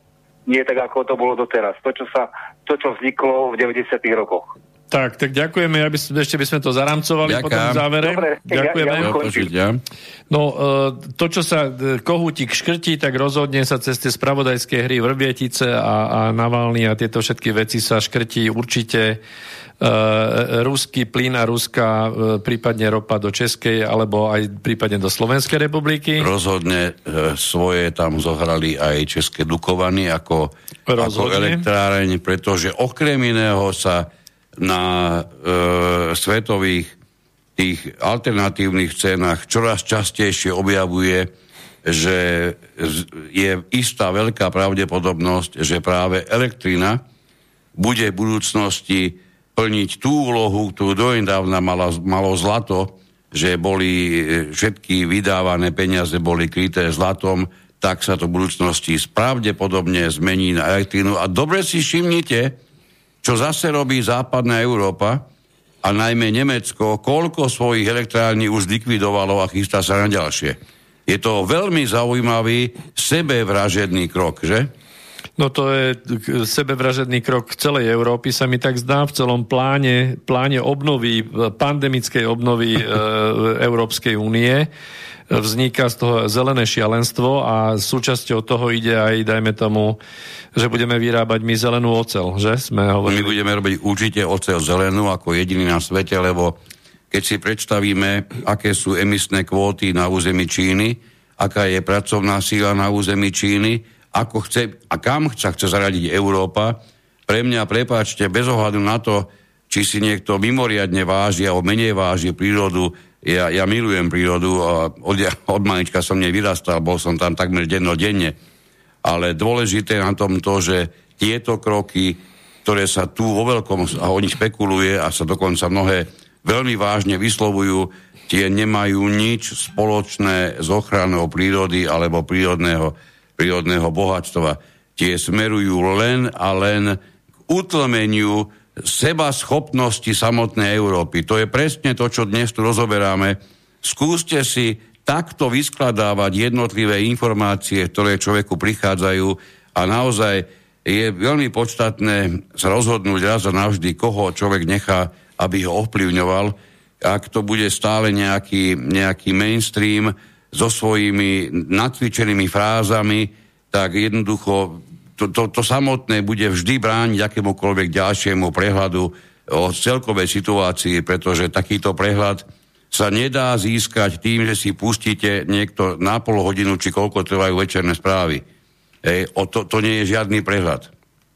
Tam sa to neurobi nič. Na základe toho dostanete 90% informácií z tých správ nemajú absolútne žiadnu cenu. Možno, že tie o snehu ešte ako takú majú. Tak za mňa ešte okrem poslednej vety, ktorú si nechám úplne na záver, by som povedal to, že by som chcel upriamiť na tie bloky ešte raz, aby sa vám to trošku v tej hlave poskladalo. Najlepšie, keď si zoberiete tú nejakú mapu alebo na počítači mapu, prebehnete si to, pozrite ten pás krajín, ktorý je rozhodne záujmom amerických štátnych elit, a to je teraz jedno, že či demokratov alebo republikánov, v tomto sú oni úplne v jednom a za jedno. Proste je americkým záujmom podporiť a politicky ovládať tú oblasť toho škrtiaceho pásu smerom na Ruskú federáciu, a západná Európa v podstate Ameriku nezaujíma v tomto stave. Presne preto vyvliekli Britániu von, čo sme si už povedali. A samozrejme, že ten dôvod už bol spomenutý. zlikvidovať prepojenie medzi ruskými zdrojmi a nemeckými technológiami. To je hlavná záležitosť a v tomto smere prebieha aj obrovský geopolitický tlak a boj na Nord Stream 2, ktorý uvidíme ešte, aký bude mať teda výsledok, ale hovorí sa, že nemeckí fabrikanti a továrnici pozerajú už ďalekohľadom na Baltické more, že kde už to tam tie ruské lode kladú tie rúry. Túžobne, pretože táto geopolitická nepolitika, ktorú prevádzkujú lídri Českej republiky a naši lídri, nám zabezpečí akurát to, že budeme odkázaní na to, že ambasáda Ruskej federácie v Bratislave a v Prahe bude zrušená a budeme riadení cez Viedeň alebo Budapešť. A ceny plynu, ktorý budeme potom nakupovať od našich amerických priateľov, budú 5 a viacnásobné a o cenách elektriny ani nehovorím. Takže otázka je taká, že svetlo zostáva svetlom aj vtedy, keď ho slepý nevidí. Toto povedal Lev Nikolajevič Tolstoj. A kým tebe nechám povedať poslednú vetu, tak by som povedal ešte jeden zákon. Murphyho zákon, trochu úsmevný na záver, že svetlo na konci tunela pochádza z reflektorov vlaku idúceho oproti nám. Povedal. Aby nás to nezabilo. Povedal Peter Luknár, ktorý sa spolu so mnou s vami na 2 týždne zase lúči. Veľmi pekne ďakujeme za vašu dnešnú pozornosť. Písali ste nám na našu redakčnú mailovú schránku, ale obvykle tak dlhé sú tie jednotlivé správy, že sa skutočne nedá zobrať z toho 1, 2, 3 vety, ktoré by sme sa ako jediným venovali. Takéto, sme radi, že to posielate, pretože samozrejme všetky vážne čítame a sme mimoriadne radi, že máme určite pozorné publikum a dokonca niektorí ste správne upozornili aj na to, že som použil zlý rok, pokiaľ išlo o vyjadrenie Nixona k zmene situácie so zlatom a jeho krytím v prípade dolára. Áno, malo to byť samozrejme iný rok, ale to nie je také dôležité. Ale sme radi, že to sledujete, píšte naďalej na mailovú adresu redakcia@inforovnovaha.sk. Na dnes sa s vami lúči Miroslav Kantner a Peter Luknár a tešíme sa opäť o 2 týždne. Do počutia. Táto relácia vznikla za podpory dobrovoľných príspevkov našich poslucháčov. Ty sa k nim môžeš pridať. Viac informácií nájdeš na www.slobodnyvysielac.sk. Ďakujeme.